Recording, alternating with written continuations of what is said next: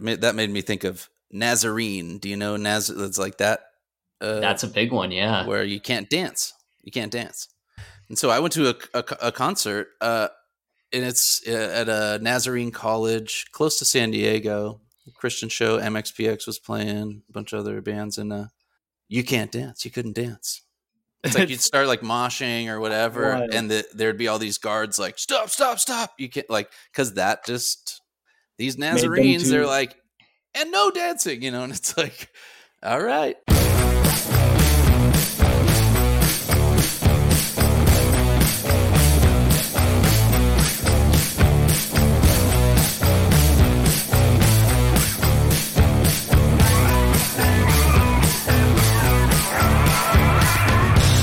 Hello and welcome to Grown Up Christian. I'm Casey.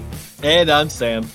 And uh, we were sitting here getting ready. We had a reschedule with the guests and stuff. We're chatting about just podcast stuff. And, you know, there's a pretty big community of podcasters, a lot of which that we've met have been really cool. You know, people like uh, Existential Ginger or uh, Steven from Ravel or uh, just a bunch of Micah, you know, in his podcast, a bunch of really cool people. And, you know, as a part of this whole podcasting, it's kind of a constant guest exchange, right? You come to our podcast, you know, if you want us to do your podcast in the, in the future, you can do that. Um, we did have one such experience that just didn't, it didn't work out. and we kind of sat on the story for a while because uh, we were thinking at some point this episode might get published. Right, because that's what happens when you record episodes with people and take up two hours of your time. That it will most definitely be released. yeah, yeah, especially when you're requested to be on the show. So we did a show. I think it was the beginning of May. So what's that? Four months ago. God, was it that long ago now? It was four months ago. And, th- this, and the show had a sporadic release schedule, so they might do like every two weeks. I mean, sometimes maybe on like the every like third week.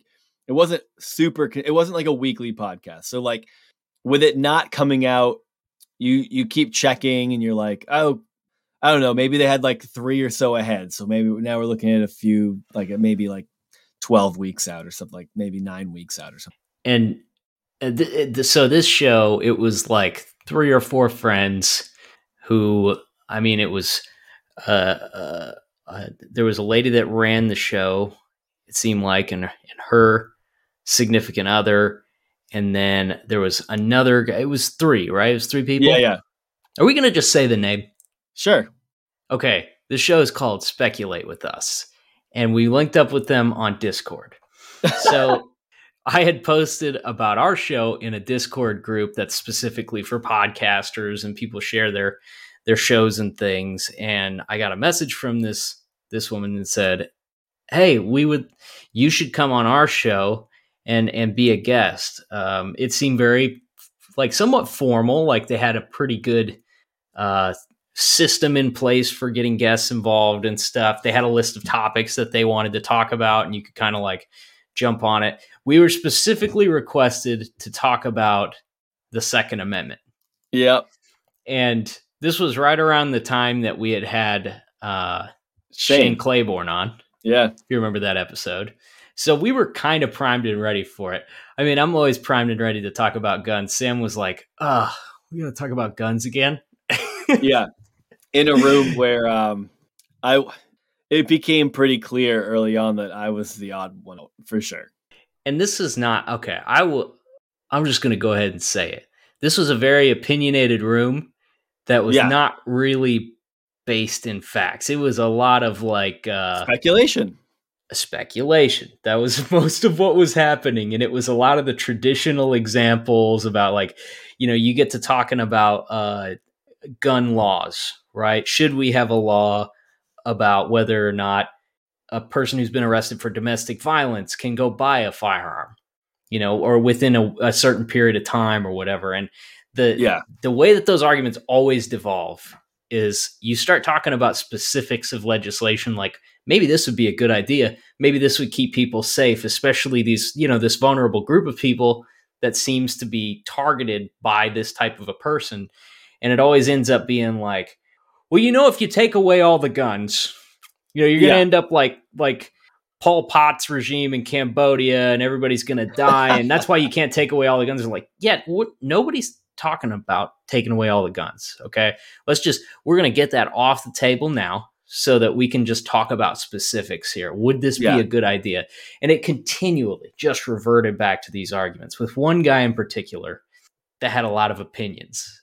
And yeah. uh, he, he it was, was I, I, his feathers got a little ruffled at the start because I look obviously I'm not the gun enthusiast that Kate is, um, and I've I've I've probably stated this opinion before, but like I don't care that Casey has them because I'm not worried about Casey. Uh, I do have concerns that access to them will allow for people who shouldn't have access to them to to get it. Um, and I did probably ruffle some feathers when I said, like, I personally don't give a shit if uh, you don't get to have guns. That's not really a problem for me if you don't own guns. So I don't think I started out on a high note. Uh, but I was like, I'm already like the dissenting voice in this group. Everyone's clearly cool with guns, like uh, more uh, at, at an uncomfortable level for me. So I, I, I threw in those grenades that you know are just oh, oh, what, oh, what, you like where you know the reaction is just going to cause them to short circuit a little bit because it's funny. And I had, I don't know what, what, what did I have to lose uh, on this podcast? I think I think that was like a proof of concept moment for our dynamic. Yeah. Because you and I disagree on a lot of things in that issue. And I thought you were magnificent. uh, you went off a couple of times and just got real belligerent. You know, not exaggerate. You know, you're not saying anything that's not correct or anything that you don't believe, but you know, yeah. you were you poked the bear yeah, a little yeah. bit. and it was fantastic. I loved it. and every time, you know, so these arguments they just went around and around and around. And the whole time this guy who, you know, we had listened to a couple episodes. This guy runs over guests. That's what he does. Right? He gets somebody on, he has a stated opinion. As soon as they start dissenting or or taking things in another direction, this guy would just pile drive them and just overwhelm them. He's like 100% confident in everything he says, you know, just leaves no room for for the guest to make an argument. And when he when they do, he leads it off into into the bushes, you know. And we were we were just like so ready for those objections from coming off of the one for Clay, which the episode with Shane was really simple. I thought it was a really like yeah. reasonable discussion. Oh yeah, but did we just I mean every time he tried to throw one of those things in, you know, this red herring to pull us off the trail. Yeah, the big one was um when people uh, look the common vernacular people use the word assault rifle. And so he instead of just taking it at face value that people are using shorthand and common vernacular to get a point across, it was like he he went down that whole like well, actually, it's not really uh the what's the difference between an assault rifle and uh what a hunting rifle? I don't know. And then he shows you he he holds up some guns and bullets and shit like that and tries to tell you that it's really all the same and that there's no difference. And it's like, yeah, okay. Yeah, there's like, no difference because they all have uh, a little bit of gunpowder and a little uh, bullet in a brass casing that goes in the shooty thing, and then they all shoot stuff. Like, yeah, they're all guns, I, but there is a difference in, in the amount of people you can kill in a short period of time, and that's the conversation at hand. So to derail it and have a conversation about bullet size and whether or not they explode inside of you or uh, go right through you, who gives a fuck about that? It's, yeah, it's wild. Well, and and Every, everybody who's been around like gun enthusiasts, like I have, I, I'm a big, you know, gun enthusiast. I mean, I'm not super big on all the like tactical stuff, but I like old shotguns and old, you know, antique rifles and things. And like, yeah, but I, I really get sick of like gun culture because it's full mm-hmm. of this type of thing. Like you trying to have a discussion about something, and here comes the guy, and he's like, "Assault rifle is a is a, a meaningless term that's meant to just you know lead people off the trail, and it's actually no different." And he starts, he goes, "Hang on, I'm going to go get something real quick." So he comes back, and you know if you've been around guns much, he's got a 22 long rifle shell in one hand and a 223 shell in the other hand, and he starts doing this. These are both 22 caliber bullets. This is right, and we're like Dude, I know. I know what that is. I know what that is. That has nothing to do with this discussion. That's why it's, I was glad you knew because I'm like, I don't I don't have any follow-ups here. I mean, this means nothing to me. I, I he wasn't speaking my language at all. Uh, but it felt like a disingenuous argument to prove I'm not even sure what. Anyway, continue. Sorry. Yeah, so it was just like one situation after another. You try to go down those same rabbit holes, and we just kind of stomped on his pecker.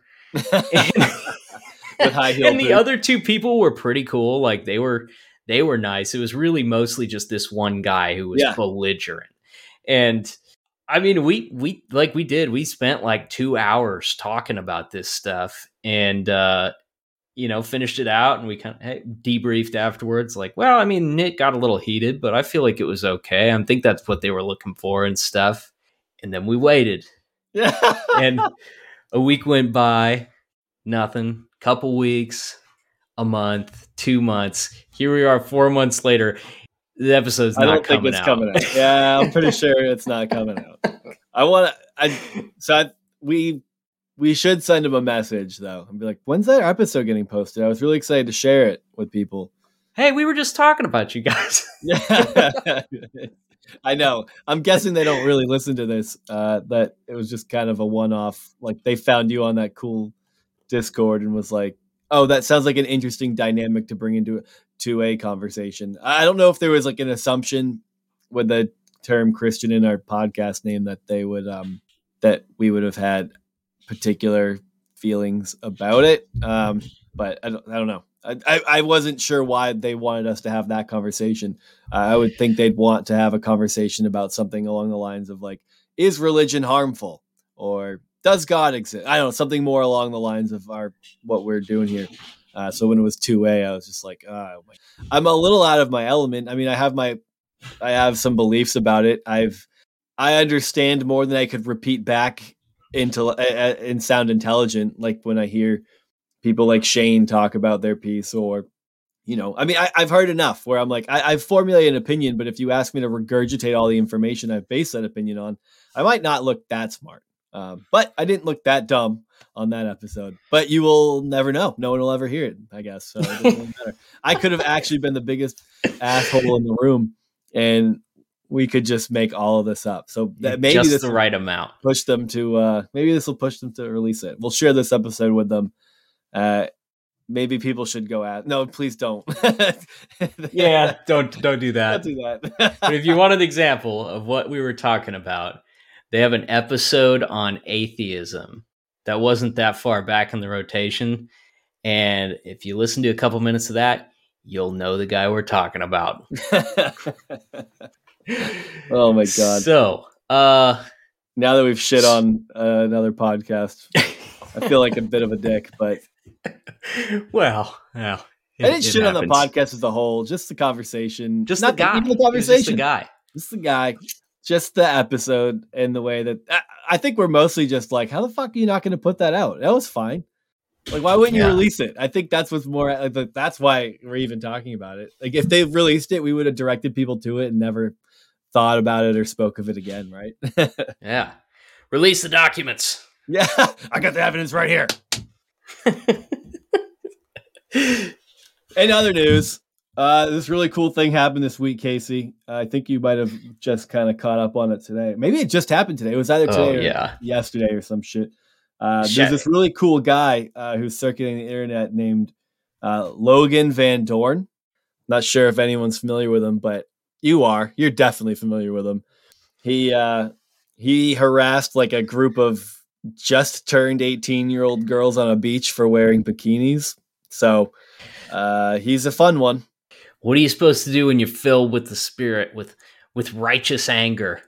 Yeah, and that's what it was like a belligerent like so he was the i mean his his side of the story is because hey, we only know it because he released a tiktok about it as um he's at this lake with his family his fiance uh i guess what might be his kid uh but it was basically like he was like kept saying over and over there's like a seven year old a nine year old you know th- seeing them in those in those bikinis was just really inappropriate. That's not something well, that was okay for a nine year old to see.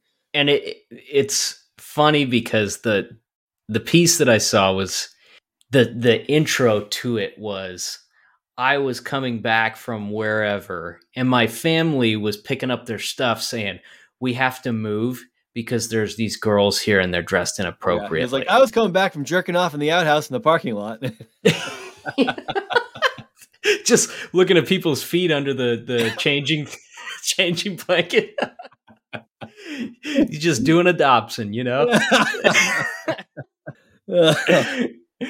so yeah, this guy took it upon himself to, you know, show these girls the error of their way.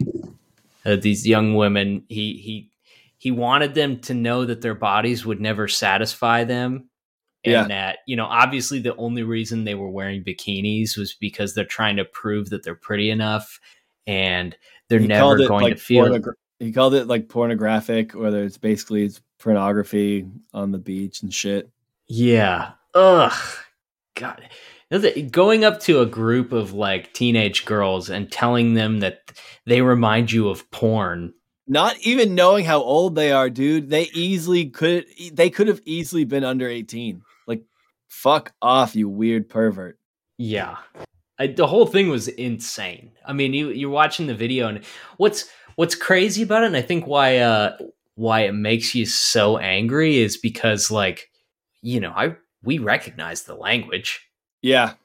Oh you yeah. Know, I don't know that even in my most stuffy and obnoxious Christian phase, if I I don't think I would ever have gone up to just random strangers to tell them I didn't like what they were wearing or that it was that it was inappropriate or whatever, you know.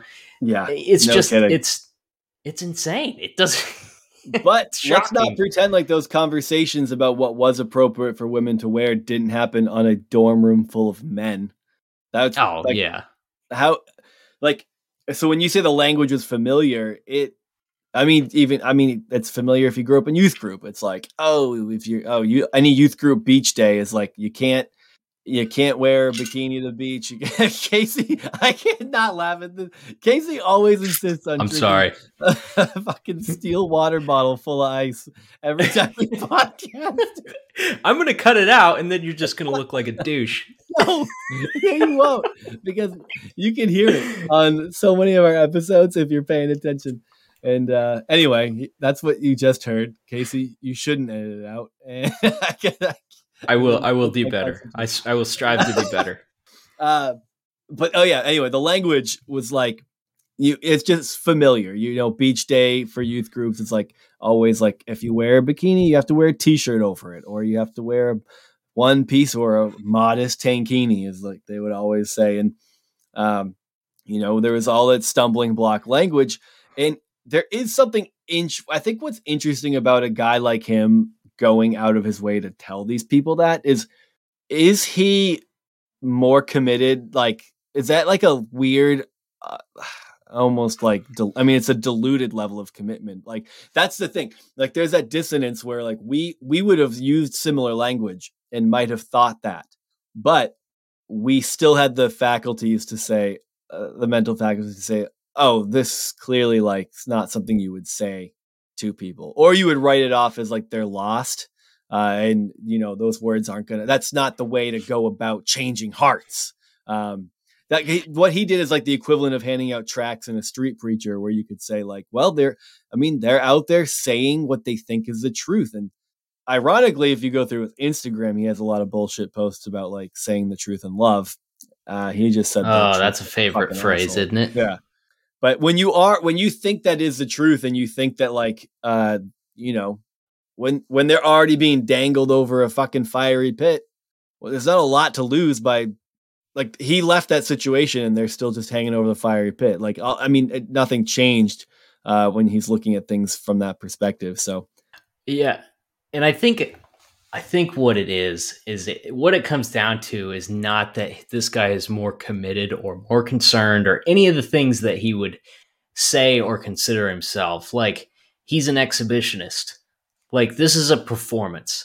It's yeah. something that, and if you look at his his social media and stuff, like so he's performing for people out there. Like this guy obviously wants to be like the Christian TikToker and stuff like, like that. Steven Furtick for a TikTok. Like it's like him all yoked at the gym with like a bathroom selfie, being like, just out here praising Jesus. Love me some Jesus. He saved me from my sins. And you're like, it's like to God be the glory, nothing for me. I'm just a vessel. And it's like, dude, fuck off. You're so full of shit and you can't even see it. Yeah. Yeah. I watched one of him like doing a bunch of like basketball dribble moves and stuff like that. And then all of a sudden he picks it up and he's like, Did you know that there's a God out there that loves you? And you're just like, What is this? This is bizarre, you know? Yeah. it's so strange.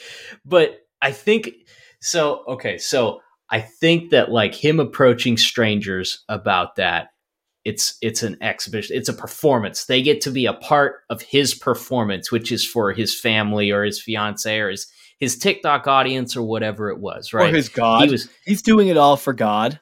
I don't know he didn't even believe in god he doesn't perform for man. At the end of the day he knows he did right by god and that was enough for him. You know you can do anything you want and if you say all glory to god afterwards I mean, you did. I mean, it's all glory goes to him, and it, it none of it was uh, just like masturbatory at all. Nope. Yeah, I mean, just ask uh, every sexual predator evangelical pastor. I mean, all the now, ones who've been busted, they're just like, "This is for God. This is God's gift to you. I'm God's gift to you. This is for like eh, your God's gift to me." Like, there's always that like creepy fucking language around it, where uh, it's not totally dissimilar from what you just said.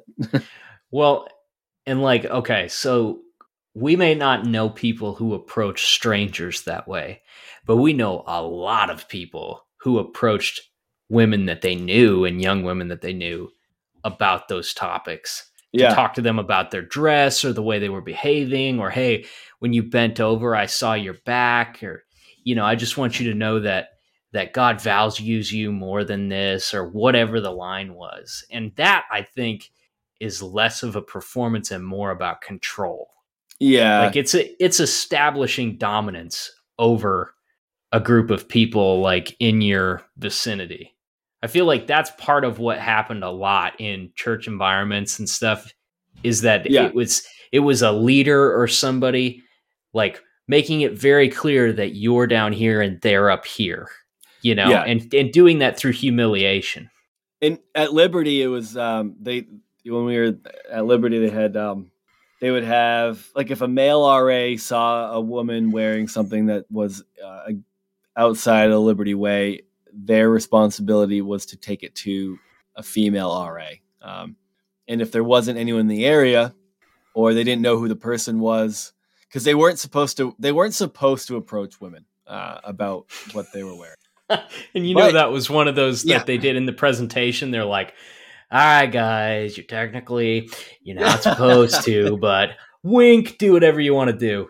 Yeah, and and that's where you see the control, right? Like you and I don't when you establish the role of RA as like also a spiritual leadership type position at a school like that, uh, which is what the that's what the role is there. You're not just like making sure kids aren't dead on the dorm.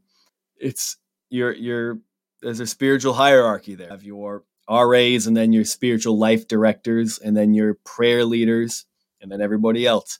So you're you're in charge of essentially the spirit. They basically make you a mini dorm pastor, uh, and when that's your job and you're supposed to call out the bullshit on campus, and you see a woman doing something that or dressing in a way that's not quote unquote appropriate, and you're you're not allowed to say anything to them, but you don't you don't know who they are, so you can't go talk to a woman. Uh, you it's like it's crunch time.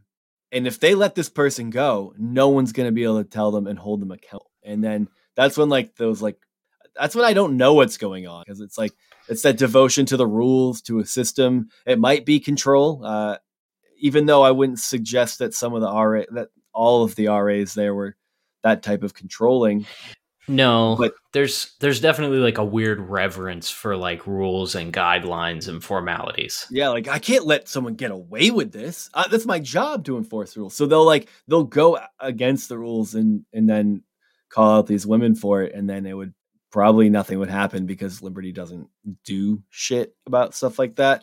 But I don't know, man. It, it, was such a strange like when you would hear those stories of women being like, "Yeah, this guy RA was like, oh, your your skirt's too short," and it's just like, "Holy shit, you're a fucking pervert." It's like the total vibe that you get from that.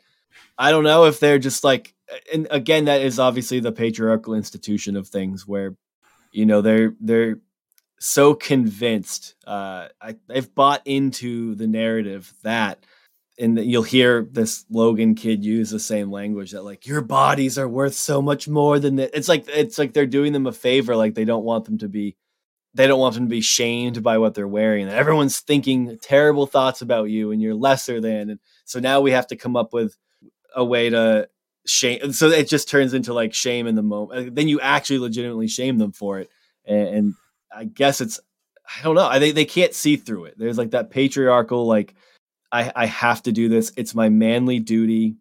I value women. Like that's their idea of valuing women, and uh, I can I feel like I can confidently say that they they do truly believe that uh, because I truly believe, and that's what's super dangerous about that belief system is like when when people do truly believe that, like like this Logan kid, that they can go on TikTok the next day and say, "Look, I am standing firm on the word of God. I'm speaking the truth.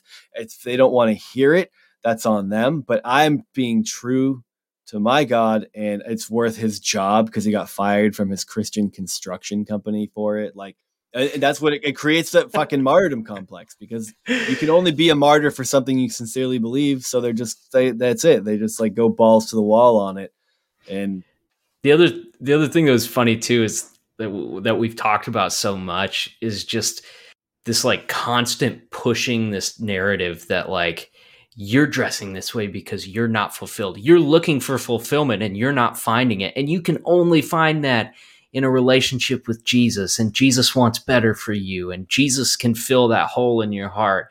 Like just the most broad assumptions about people and it just it's just a continuation of that whole like the only way to find meaning and happiness is through this right here. And I can tell because you're not doing what I view as central to yeah, know, living yeah. your life for Christ. I can tell that you're not fulfilled and that you're unhappy.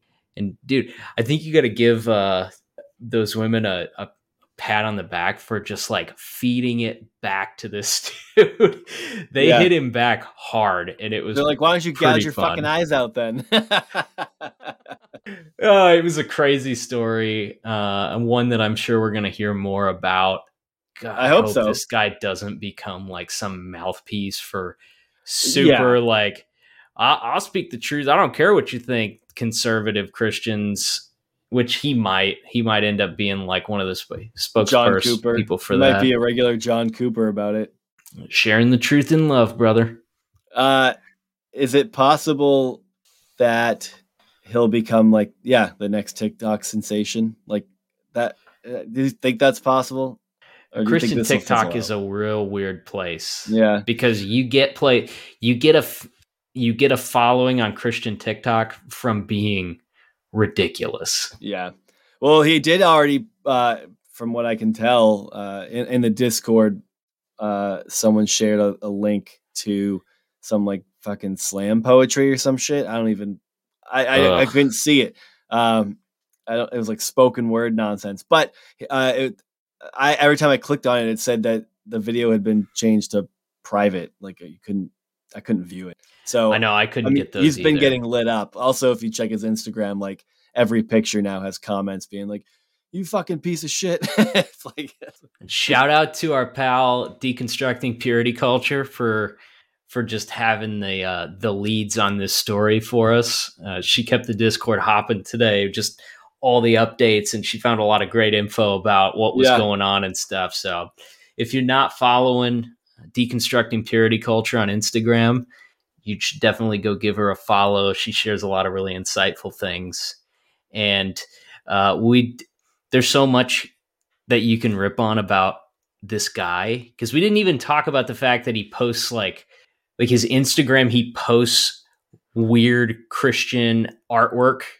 and, and then talks about talks the word about, that Jesus gave him for it. It's yeah, how Jesus spoke to him directly about what he was seeing in these like crappy, you know, waiting room art page pieces. he mimics the gospel parable like narratives, like uh where it's like you know they tell that story like jesus tells the story and then he explains what it means it's like he expl- he tells the story it's like he sees the art it's like there's this and this is what's happening and then jesus explained to me what it meant and jesus said and then he goes off on like whatever he thinks it is that jesus like jesus told him i don't know I, I, it'd be great to hear all this from him directly and what he's thinking. Uh, so we, I did. I want to hear.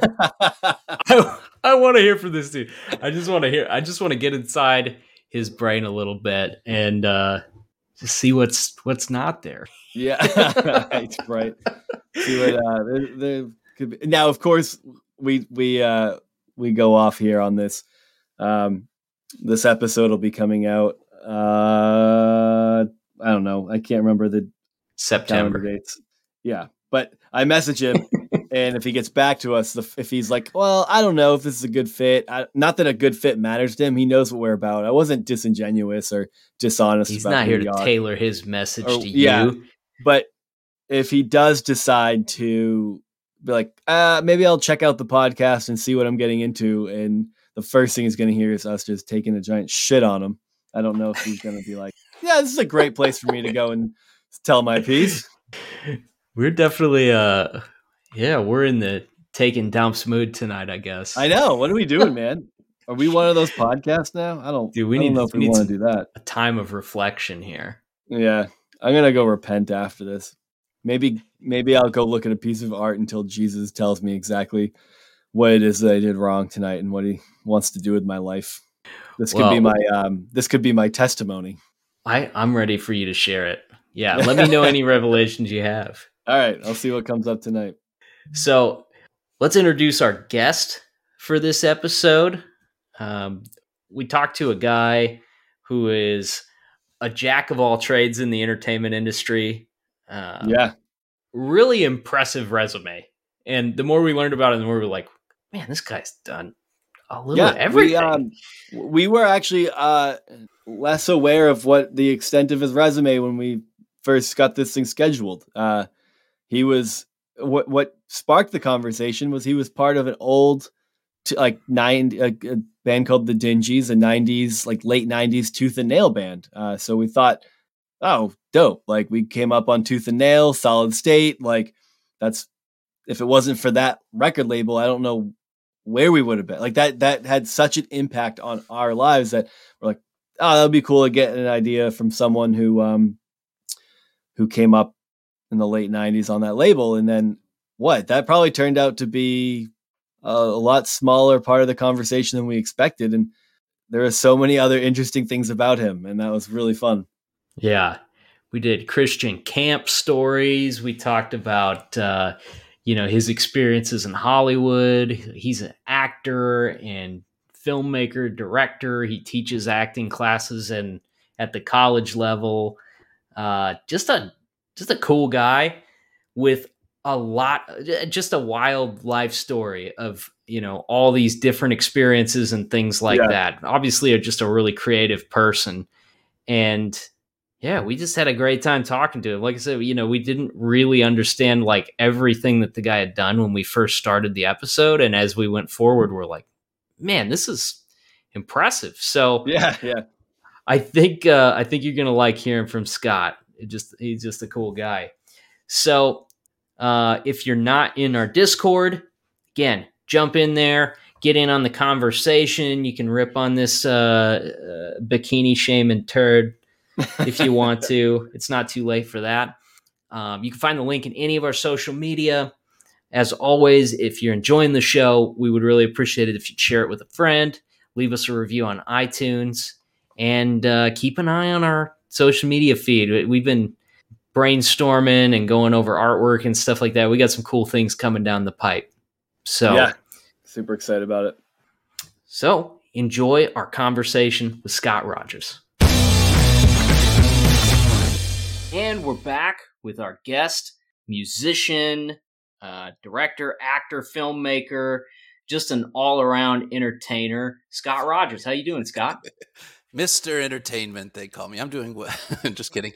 Uh, I'm doing well. How are you? How are you guys doing? Good. It sounds oh. like you're one of those Hollywood elites that everyone's terrified of. Coastal elite, hundred percent. I'm a coastal elite. Well, I I was born and raised in Orange County, and now I live in Los Angeles. So I'm absolutely a coastal elite. Yeah. Um, the coast is good. the weather is good. And uh, yeah, I could go for some of that. And my politics right are uh, beyond anything left of anything. I, you know, I'm a sort it's of tough to be uh, alt right out in there, huh? You having yeah, a hard time? No. Well, no, we got all kinds of people out here. It's it's it's amazing how it's like it leans a little one way or leans a little the other way, but out here it's definitely uh, we got all kinds for sure you know? Yeah. I feel like when i was tra- i traveled a lot for work for a while mm-hmm. and there was certain places where you would go and you'd be talking to people and it was like nobody that you talked to was from there. They all came they were all transplants and stuff. Is it is that rare in la or do you is it just dependent on where you're at there's a lot of people who are native? Is it rare that people are native? Yeah like you yeah. tend to run into um, a lot of people who moved in. yes um yes, that's definitely true. It it really does depend on what circles you run in. You know, like what it really does depend on what your life is. And so, yeah, if you know if you're trying to be an actor or something like that, you go into an acting class, no one's from California. Yeah. But if you walk down the street, tons of people are obviously LA natives. It's a, you know, insanely huge city and you know, a good portion of people uh, are undocumented too. You know, they're they're they've showed up uh, from Mexico or wherever, and uh, yeah, that's the thing with LA is I love LA so much, and it's just the greatest. And you, there's just things you can't do or get anywhere else. But uh, it's easy to be like, oh, okay, Kardashians and Rodeo Drive and actors, and you know, like all that kind of sure element. But beyond that is all just the real people working every day, you know, and uh, LA's. Yeah, I imagine it feels sweet. pretty normal for most people who live around the LA area, where you just, if, especially if you're not in that industry. I don't know how um, how broad um, the industry life of it all is, but you know, obviously it's pretty big. Um, but it feels like with New York, right? Like I feel like when mm-hmm. I'm only like three hours from New York, so um, yeah. it's like the excitement would be anything related to NBC or like 30 Rock kind of stuff, like uh, oh Conan O'Brien walking down the street or like that.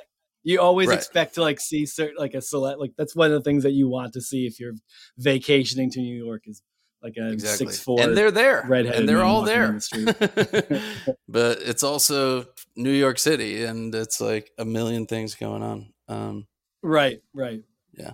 But, but growing up in Orange County, it's uh, a totally different world. It's like might as well have been not anywhere near Los Angeles. You know, it's uh, just as conservative as anywhere else. Like they call it the Orange Curtain, you know, because and it's uh, really uh, historically very much more conservative Republican in Orange County, and uh, and wouldn't you know it, religious and you know evangelical. Yeah. You know, like that's how I got all up in the mix. You know, just tons of. That's where Harvest Crusade and all these things flourish, right? Greg Laurie and Saddleback Church. What's that guy's name? He did oh, Obama's oh, Saddleback. You know, he did Obama's is that, uh, prayer. Is that Warren? Is that Rick Warren? Exactly. That's who I'm. That's okay, I'm yeah. Uh, did you guys Warren. ever read The Purpose Driven Life? If we're gonna let's derail this a little bit, was that? Uh, is that a book? But I know what you're talking yeah. about. Okay, what it was that? just Rick Warren's like big book. That was like what right. put him on the map. That's what exploded Saddleback and gave him his name to fame or whatever. Yeah. Sounds um, awful. Yeah, the purpose driven no purpose driven life is what it was. And then of course, wouldn't you know, his runner ups were all a bunch of purpose driven books. So it was like the purpose driven church, the purpose driven marriage, the yeah. whatever. It's like shallow fulfillment horse. for dummies. Yeah. yeah. yeah. So the way that we ended up getting connected and talking and stuff is uh, you were in a band called the Dingees.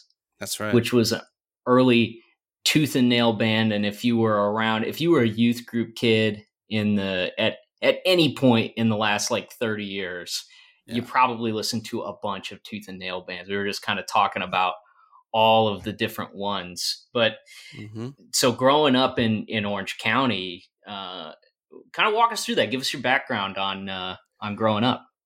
Growing up, yeah, I grew up in Anaheim. Then I moved to a city called Cypress, which is right next to it, and never went to church really. My grandma went consistently, but my parents never took me or anything. And then, but I had a friend, Matt Grover, took me to a, a, a, summer camp when I was like 11 or 12. And it was the whole, you know, Christian kids summer camp where it was like altar call at the end of the week and kids are crying yeah. and they're like, I'm going to, this one kid, I remember him, he was in my cabin, like, I'm going to read the whole Bible this year, you know, and just like so like if he didn't, you know, just like all this, you know, hysteria. I wonder if I was at summer camp with you. No. Maybe. I mean, it's uh, Jesus. I just I made a lot of those. Right? I'll read the entire Bible in a year pledges. I don't. Yeah, me too. Course, it gets worse. It gets real tough to stick to it when you get to like the genealogies, which is like three chapters in. You're like so and so begat so and so begat so and so. So boring. But yeah. it's really cool when you add up all of them and their ages and you find out the Earth is ten thousand years old. There's a plus side if you like math and genealogies. You can come yeah. up with some really cool theories. So, like summer, I feel like Christian summer camp is just like this whole other world that you either did it or you didn't. Because mm-hmm. I that was like some of the most bizarre experiences that I had growing up in uh, the church. Hundred percent. Yeah, looking back, I can picture the faces of the like kids that weren't as invested and like kind of in the youth group that went to the camp where they're like, all right, I guess I'm going to this camp. And you can just see their faces. They're like, I guess I'm into this, but like there's the, everyone else has really drank the Kool-Aid, you know? And I, I always did have that theory, at least in California, all the camps, you know, are up higher altitude.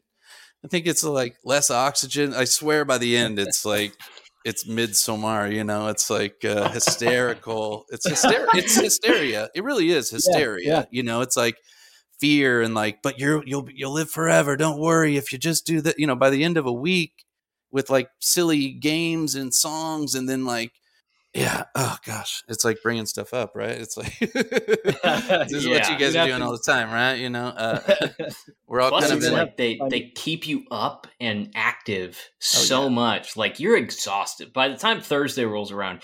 You're so exhausted, and then they make you sit through it yet another altar call, and it's like the end of the week. So this one's the this is like the uh, ceremony at the end of uh, the mm-hmm. first Star Wars movie yeah, exactly. Yeah, yeah, and it's like win it's like, or go home. It's like this is your last chance, man. This is your last chance. You know, uh, time to rededicate was, your life to Christ. Yeah, wow. yeah. Oh, I did that a couple of times. But, uh, what was your so if you were if that was if you didn't really go to church and then you mm-hmm. went to the summer camp with someone, did were you finding it strange? Like, or were you uh, familiar uh, enough with that just, culture where it wasn't like a total mind warp? I think I was just young enough to where I didn't know what was strange. I think that's what happens to uh, all of us. Whatever, you know, it's just you know, you go and you you're raised in a different country. Different foods are not strange to you, right? And so, to me, I was still young enough to where, and it seemed casual at first enough, and then so it kind of just worked. Where they were like, "By the way, this is going down. This Jesus thing, you got to like get right with them and." ask them into your heart or you're going to hell. And so with someone who had no other reference for that kind of concept or have having anyone be like, hey, guess what? You're okay one way or the other. I wasn't equipped with any of that. And so I, I, I felt like it wasn't weird. I just bought in very much. I, I got I was I was way in because then I was we came down the mountain and I was in the youth group, you know, and so all through junior high and I started I, I played in Christian bands in seventh and eighth grade. The first band I was in with was with two youth leaders, and the band was named Enoch's Journey. Nice. yeah, I like that. And so you guys, you you get that right. So it's like people who have that experience of like, okay, I've I'm versed in some of this, you know, this Bible stories where he walked into heaven or whatever, and it was just like looking back, so it's so funny and so cringe, as they would say these days. But uh, uh and there's a funny little anecdote because when I then joined the Dingees when I was like 19, my old band Enoch's Journey played a show with the Dingees. Like they they were a band before I was in the band, and they had put out their first two albums on Tooth and Nail. But I had played a show with that Enoch's Journey band, and then all those Dingy guys had an inside joke of like what a cheesy Christian band is, and they like would sing these kind of funny like fake like trust in God He will save your soul, you know. But they were making fun of yeah, yeah. that band that I was in, and so years later i joined the Dingees and they like were like oh yeah enoch's journey. And i was like wait what did you say? I was in that band. And they're like what? It came it came full we were circle. big fans. Yeah but but Dude, also youth was group like was a dope. great uh sorry go ahead. it, that was like a great like bible trivia gotcha question. It was always like who is the only man to never die? And right. Yeah, so you had to throw up. Everybody learned that Enoch. Yeah, it's like, and you think just it's Jesus, Bible not Jesus. Yeah, exactly. but my when I remember my youth group in junior high was pretty great because there were so many hot girls there. It was just like I was like, man, this is cool. We go to the beach every Wednesday. These girls are so cute, man. And I'm like a little 13 year old guy, like, okay, I'm in. You know, I, I and I was in, but my kind of journey with you know being a christian mixed with all that. I definitely like went in and out of all of it through high school. Like i had there's the christian kids in in the high school and there's a big movement. I think there was like a club like a christian club and and then i was like, but i'd, I'd just be in and out of it you know because like i played sports or like smoke weed i smoked weed one time in high school or you know got you know drink you know i'd be like in or out and like I'd, I'd vacillate because then yeah, when I was yeah. a senior, I dated a Mormon girl, and really, Ooh.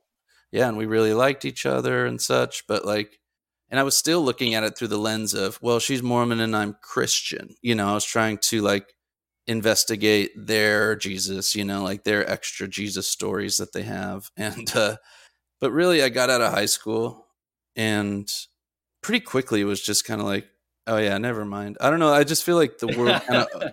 this sounds corny and it sounds very forty-year-old white guy, but I read the book On the Road by Jack Kerouac, and just the descriptions of like, yeah, go out there, see the world, do stuff, you know, like get drunk and like hang out, and eh, it just like struck something in me, and it in a way I just felt like for myself personally, like the world opened up more, where I was like, oh okay, look at all this stuff out here.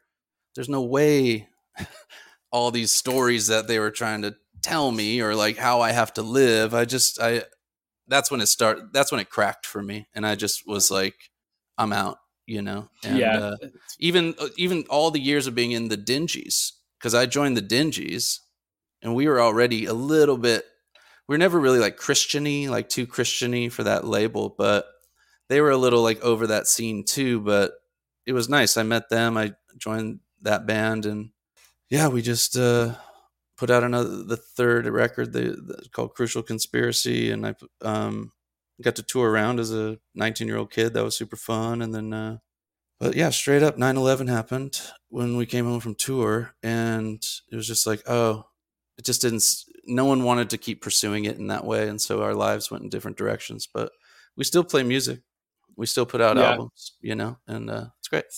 Still best so you, friends. You joined when you were 19. So you when you were like out of high school, that's when you kind of shifted out. But it wasn't like obviously it wasn't a hard shift where you were like disassociated yourself from it in such a way where that was off putting. Like it was with Tooth and Nail, which was obviously a Christian label. Right. Um, yeah. It was. And, it was one of those. Yeah, yeah. It was. It was also an opportunity to play drums in a band that could make a record, you know, and I think that's really what a lot of those Christian bands that's what's alluring is it's like you want to try to make it in the, you know, secular music scene, you know, regular music.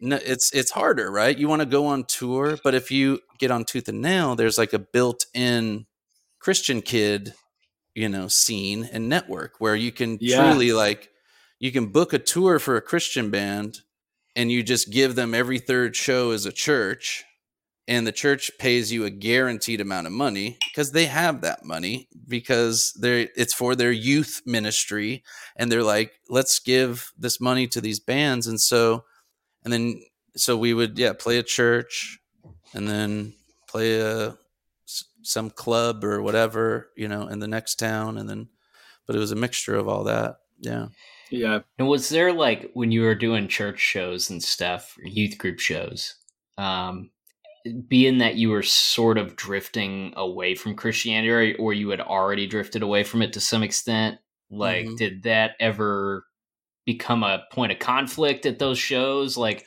because i remember they were like when, when i was in a band in college you know you had to be on your best behavior if you were playing at a youth group.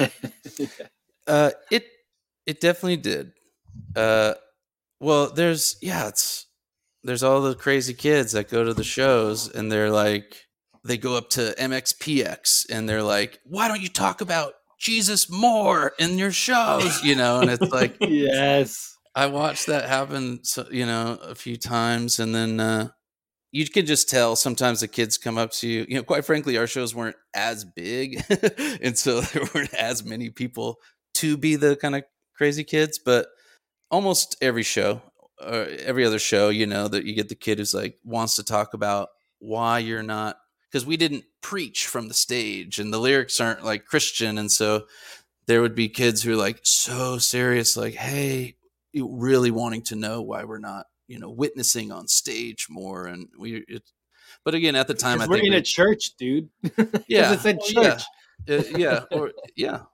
Yeah. Especially church shows. But one way or the other, I think we, we definitely weren't looking for fights and we weren't, you know, trying to like be like, screw you guys. We are kind of just doing what was in front of us. It was like, we want to make an album. These people are going to help us make an album. Want to play shows.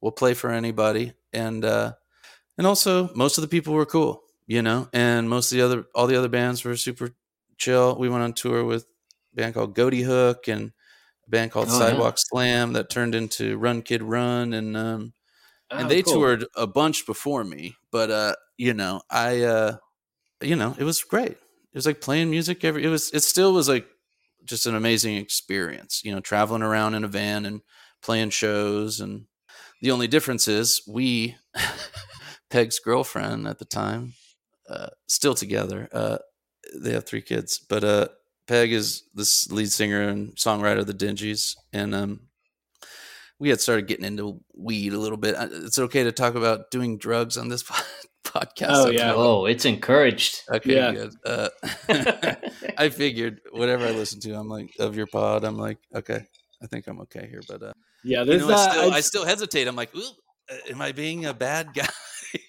but basically, you it, are we, ruining your testimony. I yeah. am ruining my testimony.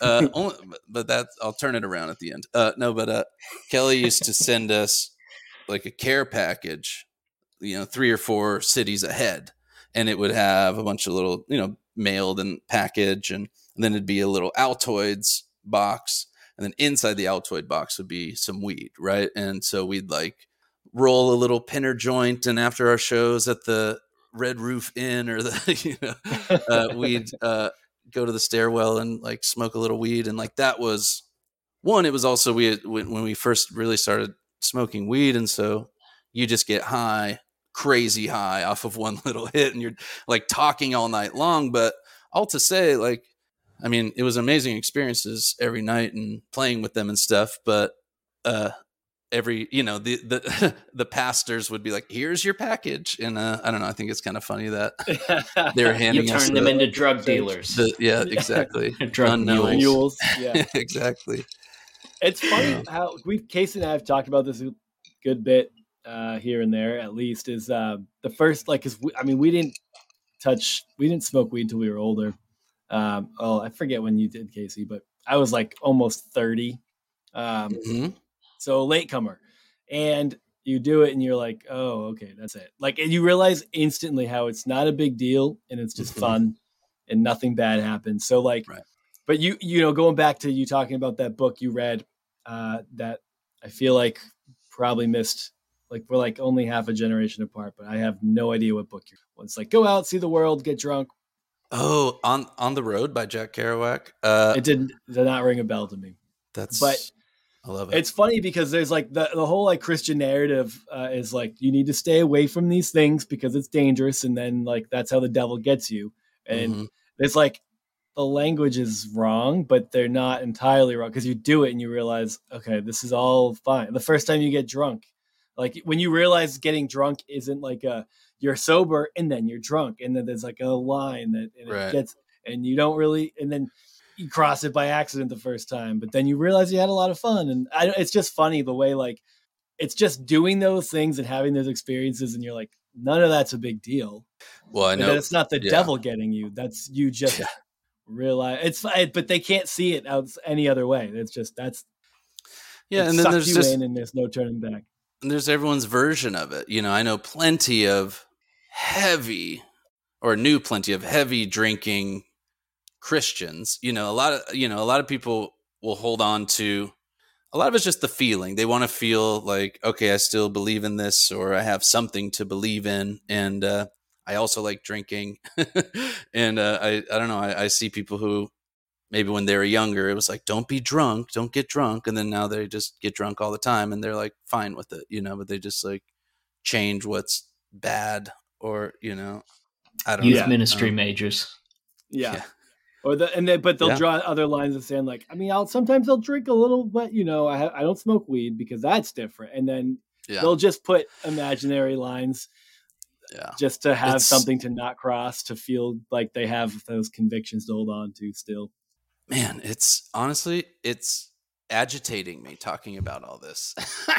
it really is like I don't it's like I'm so far removed. I think about that too. I think about people and friends that I had who are still like I'm in it. I go to church and this is my deal. And thinking about who I am and where I am all these years later and just how different we I really am from them as far as how I see the world, excuse me, see the world and experience it cuz oh man, it's just the nitpickiness of any of those details the, that you're talking about of like, well, it, uh, I just it makes my skin crawl. It really does. Um, because I just it just doesn't make sense to me you know the organized religion thing anymore. I just truly don't get it. It's like so i don't know how you're allowed it's going to offend people but how you're allowed to be an adult and still do this you know? It's like get real like come on. Give me a break. Look at the world. It's really big it's really old it's crazy. All these religions are uh, the same they were rewritten from other ones the rituals the what you know and it's all well and good and and I'll even you know I think Jesus I love Jesus. I think he's great. I can feel the spirit but that it's this, it's the humanness of now this means that it, you either are in or you're out. And if you're out then you're you're burning and then all this and that. And like all that stuff all that shit is just so like I'm so I worked so hard for so long. And I'm sure you guys can relate to this too. It's like it really is a kind of form of recovery right? Where it's it's its own programming or deprogramming. And yeah, it's not like, oh, I was in a crazy sex cult or something. I wasn't in NXIVM or whatever, but I was in a lighter. There's still the same techniques and the sort of mental weight that we all have to carry the guilt and the shame and you know yeah but we can do things like this like where you see like where you see those techniques being utilized uh and the, there's the light version which might just be like you know your regular 50 person church on a sunday morning whatever but like when you look at uh, these like mega pastors who are constantly being i don't know people like christian nightmares are showcasing frequently mm-hmm. and shining a light on or right wing watch and but when you look at the cadence and you look at the setup and the performance and it's when you even look at those tactics it's like i don't know that the people I, whatever they think they're doing, I'm not sure. It's almost impossible for me to get in the mind of a full blown narcissist. Right. Um, but it's it all does feel very manufactured. And so one of the things I'm like I'm hearing you say is like the organized religion aspect of it, the when when you start drawing those lines of who's in, who's out, and that there's like thousands and thousands and thousands of different ways to be religious, and every single one of them is just like, but we nailed it, and everyone else is it tough luck. Is, is yeah. what seems so arrogant and ridiculous to you. Yeah, it's just like not just like, but yeah, as you're talking, the metaphor of even a performer or a comedian or something like that, like uh, like a certain style of music. I don't. Uh, what am I trying to say here? All I'm saying is like, yeah, we the he the the experience is universal. That feeling where you're like, whoa, I'm opening up and I'm around other people and I feel my heart like connected to something bigger. And then when music happens it's and like i'm yeah i'm i want to return home to the to the pure safety you know like we all want that.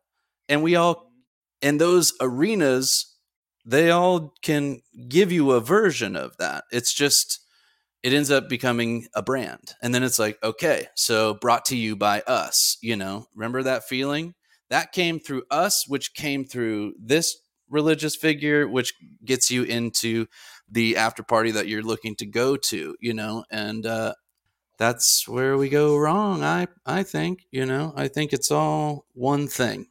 I think we're, you know, I think there's the kind of just it's all happening and and then there's the human brains who are trying to put things on it. They're trying to put ideas and order and society and all this kind of yeah. stuff and cling to it like it actually means anything or it'll ever be here once we're all kind of gone, you know? And so to me, yeah, that's the thing. And even, uh, you know, like uh, if I am going to be spiritual in any sense, like how can I, in my right mind, like limit it to this to a story that excludes people if they don't know the right passcode and password and actions you know? It's like how can that be what an an all-knowing all-loving consciousness be that you know? How can that be that? It doesn't make any sense. And so you know i have a i have i know one guy. He's one of my best friends godfather and he is a pastor of a church in culver city Ruett Foster is his name, and he's like legit. He's like one of the, you know, you get these people too, right? These there are obviously Christian people who are like, or like Mr. Rogers or someone like that, who are you're like, wow, you're really legit, you're the real deal, you know, and and so that's I think what always gives me pause to just totally be like, I hate all organized religion, you know, but it's it's really tough because I think they're truly exceptions to the rule, you know. Um, it's it's less about their religion and more like the the mechanisms of control that they employ. And I think that's where a lot of it comes from is like how do you keep your arms around a community of people without rules? And you, it's hard. It's hard to have that kind of mm-hmm. deep connection with someone and stuff and and to to solidify their connection with the community that way rather than continually like putting artificial boundaries around their experiences and saying like not only is that over there bad what you're doing is good. Like you're right mm. and those people are wrong. And it only becomes a problem really for most people when the when something that they appreciate and they enjoy and they want to engage in is over the lines that are drawn in the sand. Eh, you see that like I, I had friends that were in like really conservative, you know, even more so than my church, uh, churches and groups and things like that. And one of the things I noticed like early on is that everybody comes up with their own version of rules based on what's important to them. So, like, one mm-hmm. of my mm-hmm. friends uh, went to a church that was extremely strict about a whole bunch of different things, but not alcohol. And it's like you look at all the different things that they were like very adamant about and then this one thing that almost all churches agree is like a bad thing that shouldn't be engaged you know all churches of that ilk yeah. agree that alcohol's bad right? That they were okay with but i think that's because the leadership there liked to drink. So they came up with ways to justify that that particular problem but then you know uh, women speaking in church That can't be. exactly. Uh, exactly. You know, women wearing pants in other churches, like women wearing pants or having coming into the building without a something over their hair. Like that's a problem. It's it's all about like what can I be adamant about and stress that doesn't interfere with my life and what I want to do. And, yeah. and, these churches that had women come in with like the bonnets on their hair, I think that just started from a just a kink, you know, bonnet kink. I think bonnet they, they like drinking, and then they had I'm a down. bonnet kink. So they're like, "Look, you can drink. Women have to wear bonnets." I'm down. I don't see yeah. the problem here. So. Dude, Look, if you're a woman we... that consensually wears a bonnet, go for it. We we are bonnet affirming. Yes. But, you know, to force someone to wear a bonnet for your king, that's where it becomes a problem for me. Exactly. Yeah. Well, like uh, that made me think of Nazarene. Do you know Naz? It's like that. Uh, that's a big one, yeah. Where you can't dance. You can't dance. And so I went to a, a, a concert, uh, and it's uh, at a Nazarene college close to San Diego. Christian show. MxPx was playing a bunch of other bands, and uh, you can't dance. You couldn't dance. It's like you'd start like moshing or whatever, and the, there'd be all these guards like, "Stop! Stop! Stop!" You can't like because that just these Nazarenes, they're like, and no dancing, you know, and it's like, all right, you know, yeah, it's dude. The, the camp that I went to, the pastor that kind of ran this this thing, it, just another like wacky guy mm-hmm. who you know anybody who's volunteering to run that camp is probably nuts. You know, my dad's not going to do it Right. but uh, this guy was like very adamant that you shouldn't clap because clapping is giving a person the glory when you should give God the glory. So oh somebody would come God. up and sing or do a solo or play an instrument. And if somebody clapped, he would get up afterwards and be like, um, please refrain from clapping. Uh, we're all about giving God the glory here and not man the glory. And so I appreciate it if you wouldn't clap. Why He's would someone get Sorry, go ahead. He, he's just mad because he can't clap on beat. He's just that's all. like this any guy, good he, white man, he can't. Uh, but why have someone perform? They're taking all the glory. Why wouldn't we just sit here, look at an empty stage, and be like, "Go, God, go," and just like know that we're giving Him all glory? Right. The second you step out to sing a song, what we got to look at your face you're you know like that's that's stealing I stealing glory from the Lord. There's this band. I do not. I heard it listening to a podcast of a guy who was uh, in a. He's like in a former a band previously, uh, years ago, Sick. probably ten years ago. But he was yeah. But he was. Um, he mentioned playing with a band uh, that would play with their backs to the crowd because they didn't want to show their, you know, oh, it's not all about us, it's about God, which of course is more of a distraction than just playing normal. I know. Uh, so I don't know. They got their reward in full, I guess, but it was. It's just like the stuff people come up with. It's right. So logic wild. is nowhere to be found with any of it. So who cares? Everybody's looking for a like their own little thing you know, especially yeah. like young people trying to start a church or grow like a small church. Yeah. Like Sam, you remember Room 180? Yeah, which was attached to the church that we played a lot of shows in at, at Liberty. Uh, I remember at one point the guy who was running it at the time was like, "Yeah," he goes, "We're really like we're really just challenging a lot of notions about church, and you know, I mean, one of the things that we're doing is like we want to avoid like having this fixation on the voc on the worship band, you know, and the people leading it. So we're actually having the band set up in the back of the sanctuary, mm. you know, so it's not drawing attention. To, and I, I remember even back then, like listening to this guy, and I'm like, I, I just, I, like, can I leave? I'm trying to cook thirty pounds of spaghetti in the back, sir. now, what did you say? We played. Did you? Were you in bands too? Did you play in a band? I was, I yeah. What, what, what was the band? The Poison Written. You're Oof. probably a fan. Huge. You're the you're in that you're that's you. Oh, you're Casey from that band. Oh my gosh. That's me. I am the Casey. Yeah. I got egg on my face. I'm embarrassed. Yeah, you guys are killing it. Um You're not gonna fanboy for the rest of the episode. no, I'll keep it cool. I'm a professional. I'll keep it cool. I'll keep it inside. Um that's and so what kind of what kind of music? Like hard music? like Christian metalcore, metalcore bro. Oh heck yeah! what did you play in it? Uh, I I squawked. That's what I did. I was the screamer. Wow, bet you were. He would do clean vocals too. And everyone watching that show would be like, well, that no one knew what podcasts were back then, but yeah, singers become podcasters, right? Yeah, that's gen- yeah, that's somebody's gonna listen. You're up on the mic, it's right? the last you, thing I do. Yeah, exactly. I'll start. I squawked in a band. I'll squawk on a podcast. I love it. Um, that's so funny. The poison, what? Written? The poison written. Oh, what and and what's the meaning behind that? Did you have a verse under it, or uh, oh, yeah, it some was. bands would do that? Like Galatians I love that you're making him have this conversation because we never got into the the meaning behind the name, and that's Yeah. Almost always worse than the actual name when you ask. Oh, people. always, So- Well. I, I joined the band post naming ceremony. It was Okay. a couple other dudes that were in the band that had a band in high okay, school. okay. But it, it. has to do it's it's abstract. It has to do with the power of words, guys. abstract stuff. and okay, uh, if you can follow along with with me there you know honestly like i'm all about letting the audience interpret the the band name as they so you don't it know. That's what you're trying to say. You don't. Know. that's, You don't. that's actually- exactly what i'm You trying don't to have say any idea what. what it's-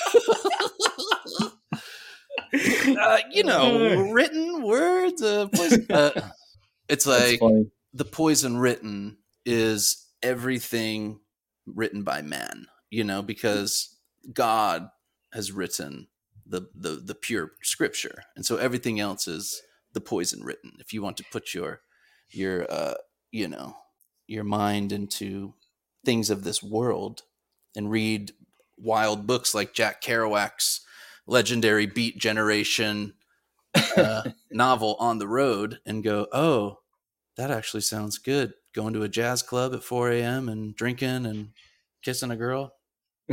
I want to do that with my life. I don't want to do this bullshit. Uh, the poison written. Yeah. you know, sam you know. would have read that book if rick warren would have written it yeah, yeah, probably. I didn't. I listen. I want to make it very clear. I didn't read The Purpose Driven Life. My mom read that book. When she I read it high to you out loud. that was your family devotional yes, yes. That's like when you were you were going to bed at night and you're just in your tidy oh, whities It and a was dur- oversized I was- I t-shirt. was sucking my thumb. and you're sitting Indian style. Chastity belt. Hey! Crisscross applesauce, asshole. Rick No. Warren says, "Don't touch your pee-pee, not even to wash it." Well, straight up, dude. My like, my it's like I ended up in all. You know, I came in at twelve, and then through high school, you know, good old puberty starts happening, and by then I was I'm kind of plugged in, and so I went to this other church with because Matt Grover and some other kids and their moms were like, "All right, let's send our boys to the Christian sex talk workshop," and so it was like all straight up. Dr. James Dobson. Are we familiar with who this is? Boom. Oh, yeah, are oh, we ever? very Like- much so. having to like read and listen to his stuff where it's like well looking at a magazine you know if you use is fine but if you use it for masturbation then it's a sin you know and just all that kind of stuff. Talk about like ways to keep people you know plugged into your community. You just the total mind f of all that like i think i'm i'll never fully unravel that and i i, I do mean that sincerely. Um and Did you uh, read his puberty book, uh, "Preparing for Adolescence"? Is that what I- they were It working through? It must have been what it's based on. Yeah. Oh my, no, Hey, there it you is. have right there. Holding it up to the It's been sitting down here screen. for a while. Wow. Oh, look research. at this uh, thrift store gem that April found this week. Dateable. Dateable. Are you? Are they? Oh, they're gosh, using, I don't know that. Uh, they pronouns. That's really progressive. of. Yeah. Yeah. Definitely. I'm sure, is, I'm uh, sure that's what that's about. My wife read this one when she was hitting that age, and Ugh. she was reading me a section from it. We're gonna have to do a live roast of this book at some Yeah. point. It's wild. Yeah. Ugh. Isn't it funny how parents, like our generation's parents, were, would have been just like, yeah, you know what? That sounds like a good idea. Your friend, because I remember you would ask kids. That was the goal. Hey, everyone, ask your friends to youth group, and then like random kids from public school would just show up and be like, mm-hmm. I guess this is fine. Like this is you. I used to bring this like non-Christian friends of mine to Christian events, and they were like, no one's like put off at that point by their friends and what they're into. They just go, I'll check it out because I care about you. Like if now, if like I was invited to something by somebody, I'd be like, I don't know if I'm, look, I'm not 16 anymore. We don't just do weird shit like that. But parents would be like, yeah, you know, that sounds great. Go to their youth group. All of us, like I, I, the day that someone goes to my kids, hey, do you want to come to my youth group? I'm going to be like, yeah, what are you going to do? Oh boy. Uh, do I say they can't go and make them want to go more?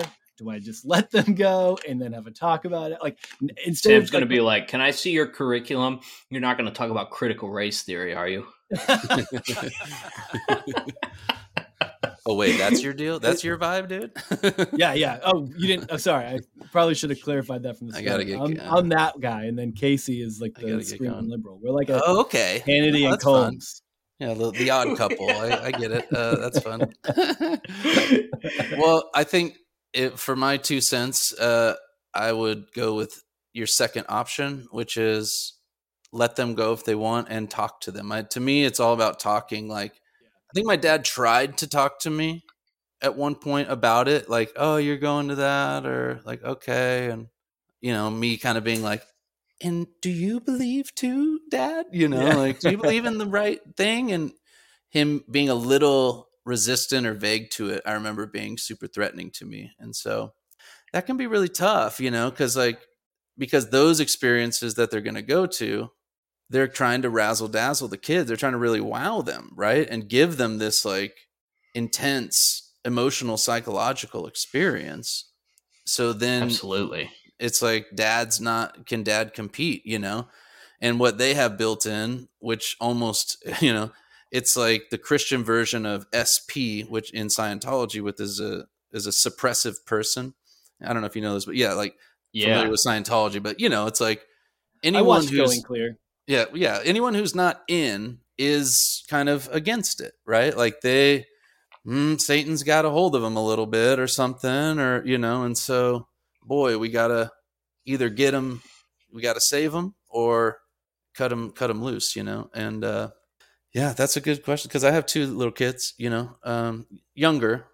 I don't worry too much about it. At the end of the day, um, I I don't worry. I really don't. Um, but you never know what's gonna happen. But what must it be like? to be a parent who's never really been affiliated with a church or religion to any, to any extent for the most part and then all of a sudden like your kid gets invited to youth group and just it sticks like you what go to the to camp yeah. that like we went to you know and you mm-hmm. your kid goes through the big altar call and ends up crying up front at the at the you know in front of the crowd and dedicates himself to Christ and they give him all these books to take home and read and you you're just on the sidelines like wait what what what you did what it, it's got to be insane. And there's had to be a lot of parents that went through that, you know? Yeah, I think it can be any kind of reaction where it's the old like well at least they're not doing drugs you know it's like well at least right. they're safe at least they're in a church and they're safe you know i think some parents think that like there could be worse until things. all the sexual abuse allegations start coming well, out yeah exactly. later well, maybe, you know, maybe, not as safe as they once well, expected looking exactly. at you australia yeah, looking at you, yeah. that one dude who came to that uh, Christian camp I went to in high school, and when all the guys and the the youth leader We're all having a heart to heart about how tough it is with to struggle with our lust, and he's like, "Oh, I have a bunch of Playboy magazines in my garage, and I used to look at them, but now I I, I want to throw them away." And it, it was just there's a weird guy Ooh. who went up to the with you know, and it was just this odd. He slipped in a sort of half invite, you know, to check out his Playboys, you know, pre uh, internet. Uh, but uh, yeah, it's all the oversharing garbage. Guy. Everybody, sorry, hate to hate to break it to you. yeah, there's always that dude that's we like working yeah. with the youth group and simultaneously like trying to work out his own thoughts on on things. I remember that mm. guy at my youth group, and he was really nice dude, but just not quite right, you know. Mm. And yeah. he was the first yeah, one that I ever heard talk about how dinosaurs might not be real. Maybe God put the bones there to test us and stuff. And there was just a lot of things that he said that I'm like, at the time, I'm like, you're not, hey, you're not fully in, and you're supposed to be a teacher. It was mm. very concerning to me. And he, I think he had a crush on my buddy's sister, which was especially weird. Yeah, you got to watch out for the youth leaders; they can get weird fast. Um, yeah. Why don't we? Uh, I want to take a quick shift. Uh, I Please. just feel like we go down this rabbit hole forever. But one of the things that came yeah. up a little bit ago is, um, you know, the the power of the structure of it, uh, and the music and the way it gets you and the way they pull you in, and it's like you can have those because we've had. I'm guessing all of us have had those experiences outside of church, right? That's why everyone knows those feelings, and everyone's. Mm-hmm. I feel like anyone, especially people who enjoy music, like yeah, at exactly. a, go into a show or whatever, like you have those moments of like almost transcendence where you're there with a bunch of people, but everything around just kind of like phases out and everyone's kind of just singing along. I don't know. And I like I remember the first time I felt that outside of a church setting and was like, "Oh wow, this is the exact same thing. The exact same. Mm. Like that that's not I, I realized well, then that's like good. that's not my special connection, or it is my maybe it is a special connection to God. Right. Maybe it's not, but whatever it is, it's not exclusive to singing right. a song that has three chords and talks about Jesus coming back any day now. Like yeah, yeah, it's like going to see Paul McCartney and everyone's singing "Hey Jude" at the end, and you're like, "What in the world? This is incredible!" And then at the end, Paul's like, "Okay, you like that feeling? here's what you got to do you know like you want to feel like this and not feel remember how you're feeling terrible before now you got to come up and do the altar yeah. call you know because of jesus it's like no it's just hey jude you know and that's a great feeling and because i think that it does have to do with uh with like a performance really like art and performance and and it's so devalued in our culture but it's like it is i think what, what like the spiritualness of being a human being is to experience something like that what it does is it takes us out of linear time. It takes us out of yeah. okay it's 7.15 and then i got to do this and i got to cook dinner and then i got to go to bed. You're it, it it it holds you in a in a place right? And in a moment. And and and that's magical quite frankly you know? It, it is transcendent. It, you are transcending the like plodding along ego mind of like what's next, what's next, what's next.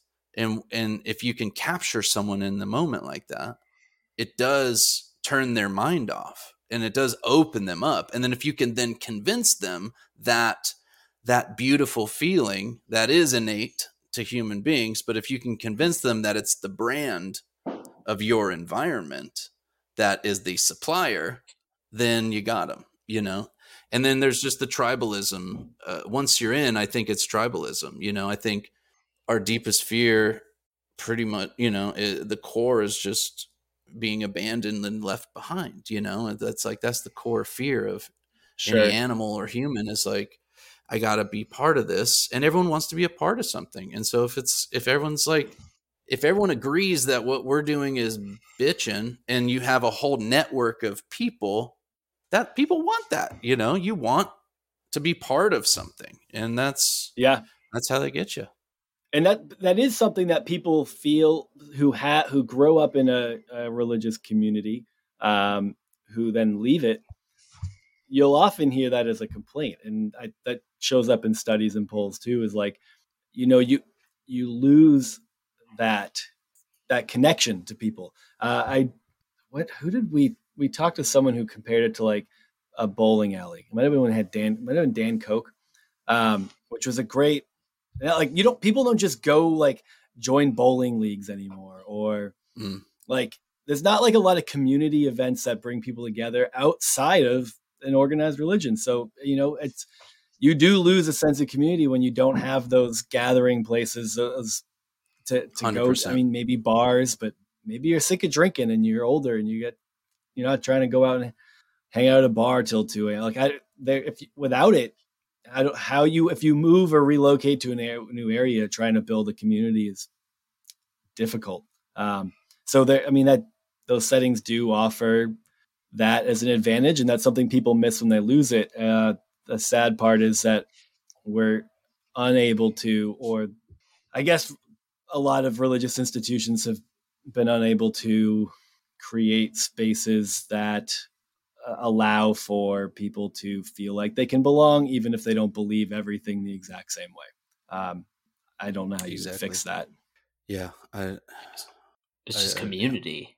I, I mean, that's that's the biggest thing, and that's the thing that we always come mm-hmm. back to with the value of church. You know, even for a person who's not spiritual, which you know, I I really I think I don't think consider myself spiritual at all, and you know, for me especially, like you know, my experience, like finding that sense of community is really tough, and there's not many places where I've found that, you know, and I don't know that I ever even felt that really within the church, but uh, hmm. I think that's something that everybody struggles with. And, you know, if you, if you're pushed to a point, eventually, like, you're so hungry for that that you'll take it anywhere you can get it, I think, too. Not saying that everybody in the 100%. church is that by any means, but there's a lot of people that, like, it's just like, finally I have a, a group of people that seems to value me and I get to be a part of, like you were saying, a, a part of something bigger. You know, I 100%. mean, there's sure. a structure and there's an infrastructure for that within organized religion that I think is really appealing. If you don't go the religious route, like it's hard to find that. What are you going to do? You're going to uh, troll Shia LaBeouf on 8chan?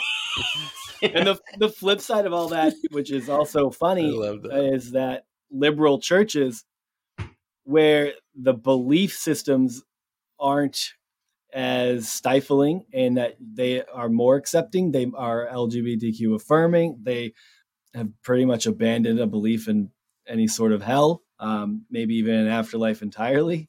And then they struggle to survive and last. So, what does that show you about what types of community people are looking for and the power of the structures that control the way you think um, mm-hmm. and the way mm-hmm. that forces or fabricates a feeling of community?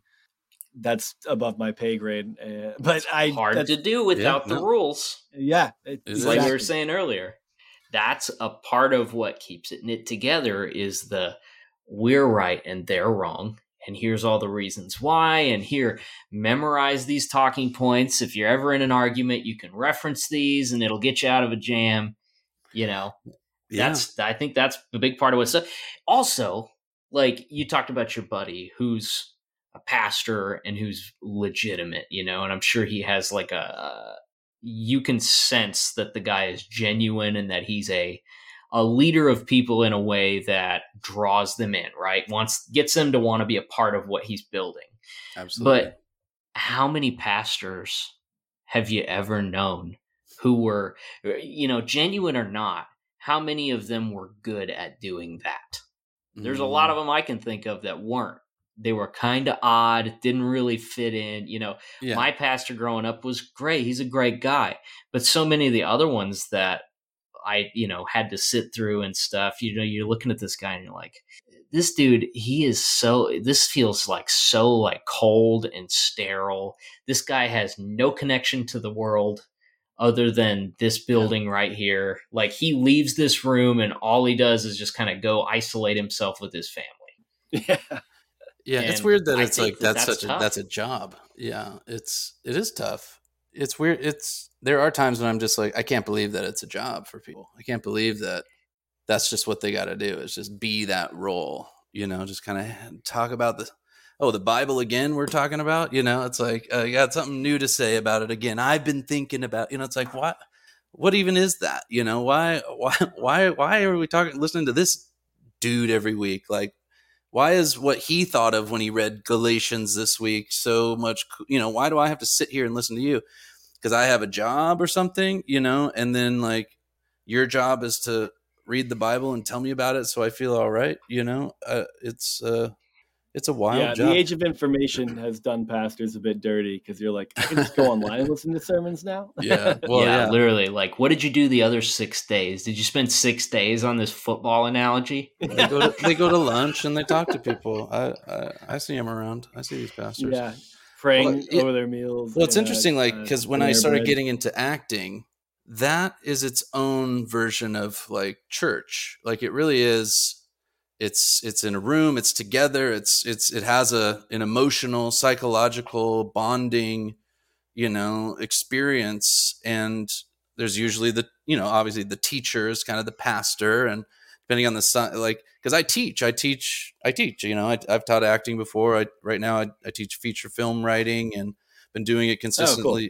yeah almost uh, consistently over the last year and so it's really built up a lot you know mostly online because of covid obviously but even that there's a community being built and i and I, and you can really see the similar elements where it's like people who are they want to connect. People want to connect. People want to have a network of people that are on the same page as them and they feel like there's so many good things that can happen whether it's just for your life and your community and you have a place for your kids to go play and you can trust the other parents or if it's you know like I want to be a filmmaker and I want to be around people who can like help support me and be there for me and it, it does all any of that stuff does very similar things to uh, what a church does, you know, or even yeah, AA, you know, twelve step programs. Like, yeah, uh, not that I would admit to anything, uh, but uh, and it's an anonymous program, but uh,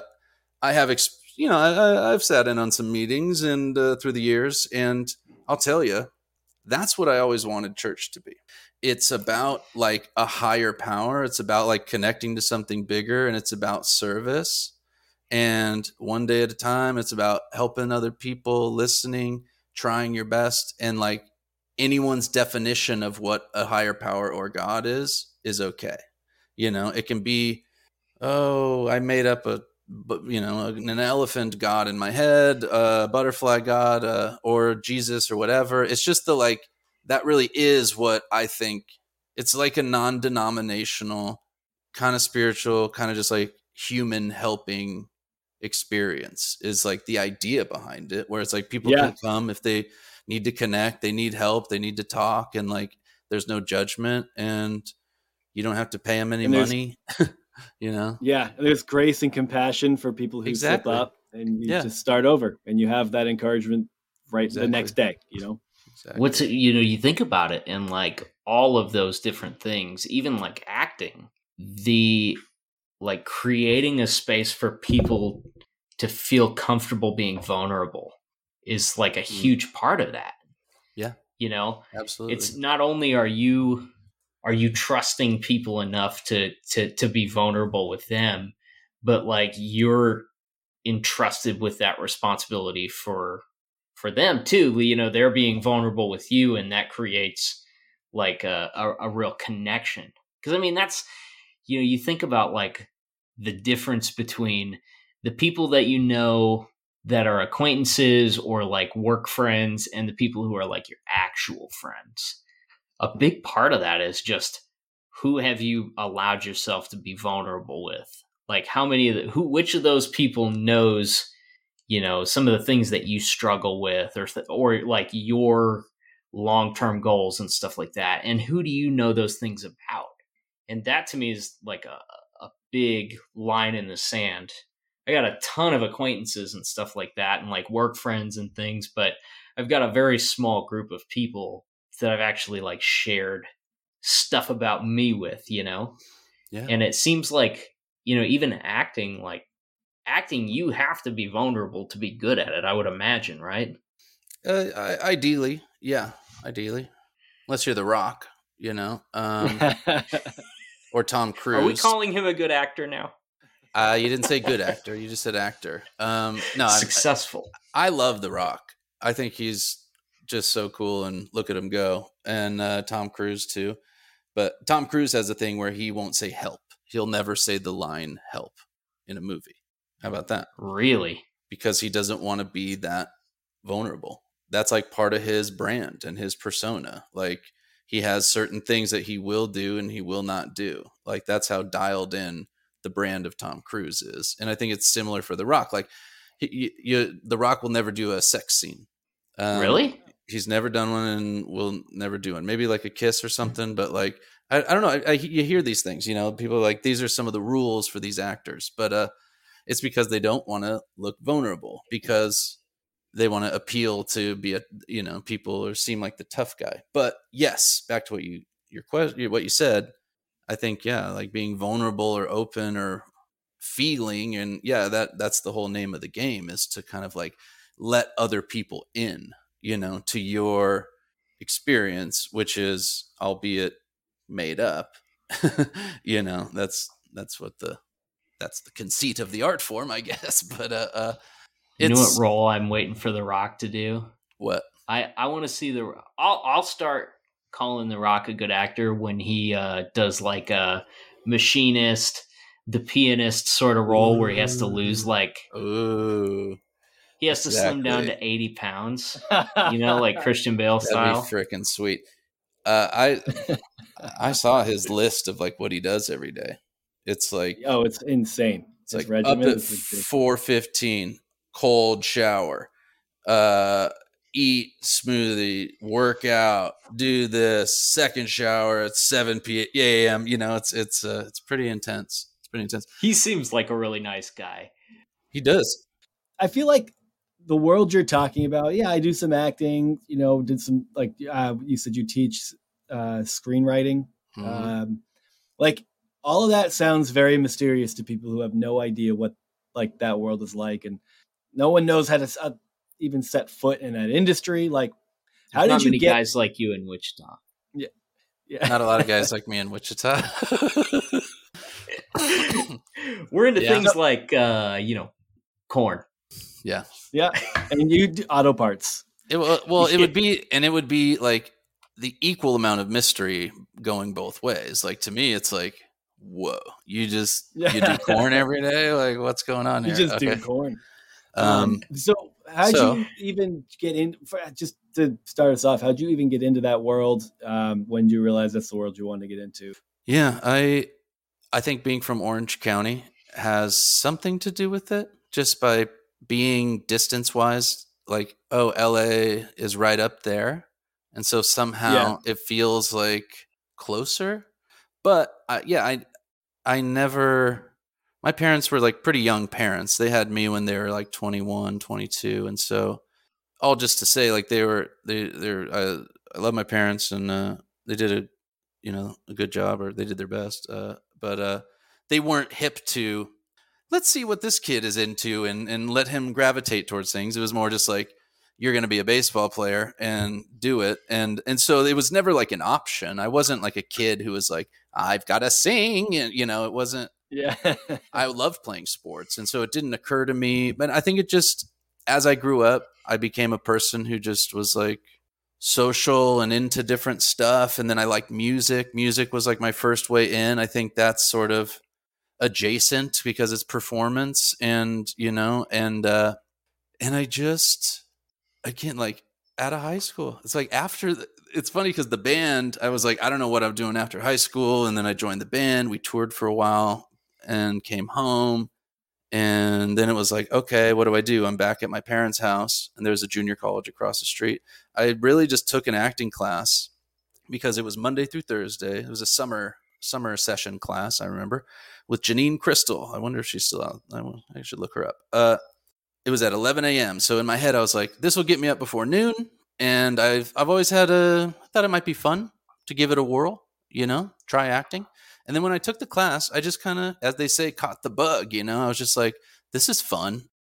So yeah, I was taking this class and just, and the teachers were so passionate, and I just hadn't been around people like that. Like my family, people I knew were just so like middle of the road, don't get too emotional. And I think I uh, just was like, man, I could like yell and do all this wild stuff in acting class, and I just had nothing else that I wanted to do or was passionate about, and so I did all the plays and took all the classes at that junior college for a few years and then didn't want to go to proper college and take math classes. And so I just moved up to LA again cuz I'm closer, you know, and just started hacking it out and I've just really kind of found my way. And so and I'm just this kind of person like it's I'm someone who does a bunch of different things. That's yeah, it's like I I, just, I made that this album over the past year and then I just shot a short film, and then I'm about to shoot a feature film, and uh, teaching writing, acting, whatever. And so I'm.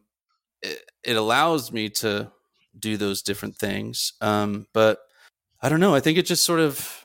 I, I had the space. You know, my parents did, didn't necessarily like encourage me or give me direction in this in this in this direction in my life, but they gave me the space to kind of figure it out. And I think having the space to figure it out, and even if I stumbled, oh, you know, a, a lot, I still was able to just kind of find myself more, you know, and uh, and so yeah, and so and it's funny to hear you say, oh, it seems so mysterious, or it's not not normally what people do in Wichita or wherever, but uh, um, it is just uh, yeah, it is different. It is different. Um, this kind of work, but it's also much more similar than I think people think.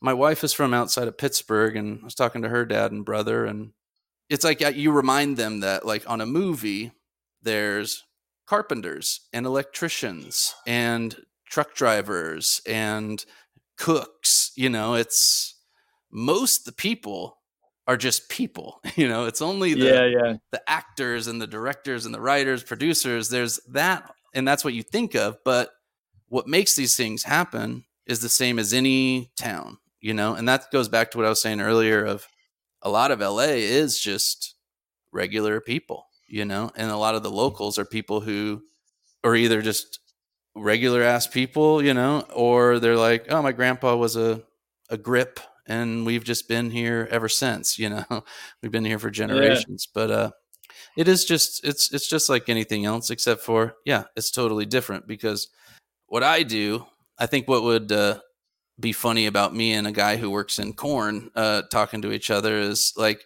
my job is really is like Im- feeling. It's like emotion and story. Like story is like feeling and human truth in the form of a story, right? That's the ideal of what you're trying to do is like give someone this elevated uh, experience. And uh, the person who works in corn, that's not the that's not what their occupation is. That's not the, sure, yeah. the you know the tools of their trade. It's it's physical to do it, and so yeah, it would seem very different.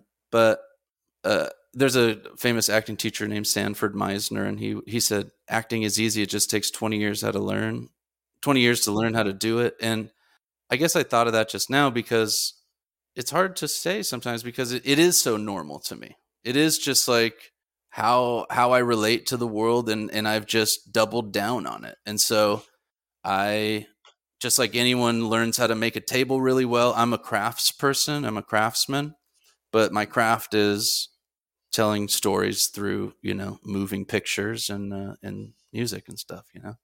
Yeah. To be That's clear, really cool, I mean, you can feel corn it is ribbed. You can put it wherever you want. wow. You okay. you went wow. far within that one run. It started with you can feel it ribbed. You can put it anywhere you want. I wouldn't do that. My wife is a, a a physician. I think they just changed it to physician associate, a PA. It's basically like a doctor but you do two years of medical school instead of four, so you don't specialize. It's like a nurse practitioner. I don't know if you, whatever. Uh, yeah. Okay. She, uh, but first of all, having a wife that doesn't do anything like I do, you know, um, you, we, you know, she's the corn worker in our family. Uh, but, but, uh, saying you can put corn anywhere you want, talking to someone in the medical profession, uh, if they've ever worked an ER shift, uh, you don't, a lot of stuff you think you can stick anywhere you can't. So I she ever tugged an ear out of somebody? Not an ear. she ever had to shuck a person? no, but I think like any ER doctor you talk to, they they straight up are like, people, stop putting stuff in your butt. Okay, like all the time it's happening, and it's like they can tell because they like person walks in all shy and stuff. You know. Yeah. Um, like oh, I was, uh, yeah, I was gardening well, it, and I fell. Yeah. yeah. And so well, I slipped me, in my bathtub. Well, let me just say before we get past this, because I, I I don't I definitely don't want to come off like I work with the emotional, you know, blah, you know, and this corn worker is not that. Like obviously someone's experience of life or how they relate to it or whatever, you know, the the art within their life or it is different for everybody and there's just as many like kind of narcissistic, emotionally stunted people that work in my industry as there are in any other industry, you know, maybe sure. more so. They're just the megalomaniac types, you know, and so it's not like, yeah, somehow the creative realm is where all the great, soft, emotional intelligence people are, and then everyone else is just sort of grunting and working on corn and machinery. Like, I definitely don't think that at all. Um, I just think it's always been like this. It's back to the concept of a tribe or a community. We long for community because people are made differently and people are made to go in groups because there are people like past, you know, like me.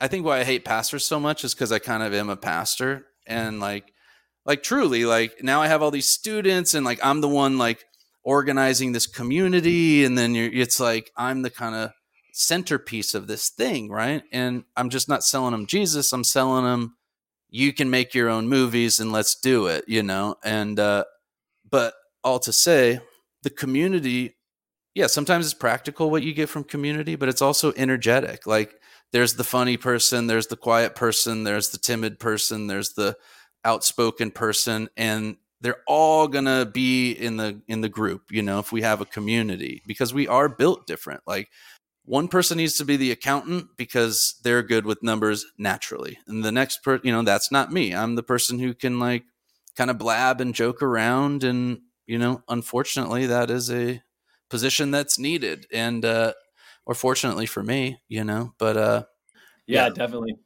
and yeah. all the people like the shy one and the timid one the outgoing one i feel like to some degree if uh, my youth group experience taught me anything is that everyone kind of wants to be a little bit of other types of people. Mm. and it takes like a whole variety. You know like everybody's playing a unique role in that community and that's that's a good thing. That's one of the things that like my wife always talks about is like everything that you hear from you know the motivational things and stuff it's like you need to be a leader. You need to you need to stand up and and and take ownership and be a leader in your group or whatever and stuff. And not everybody's meant to be a leader.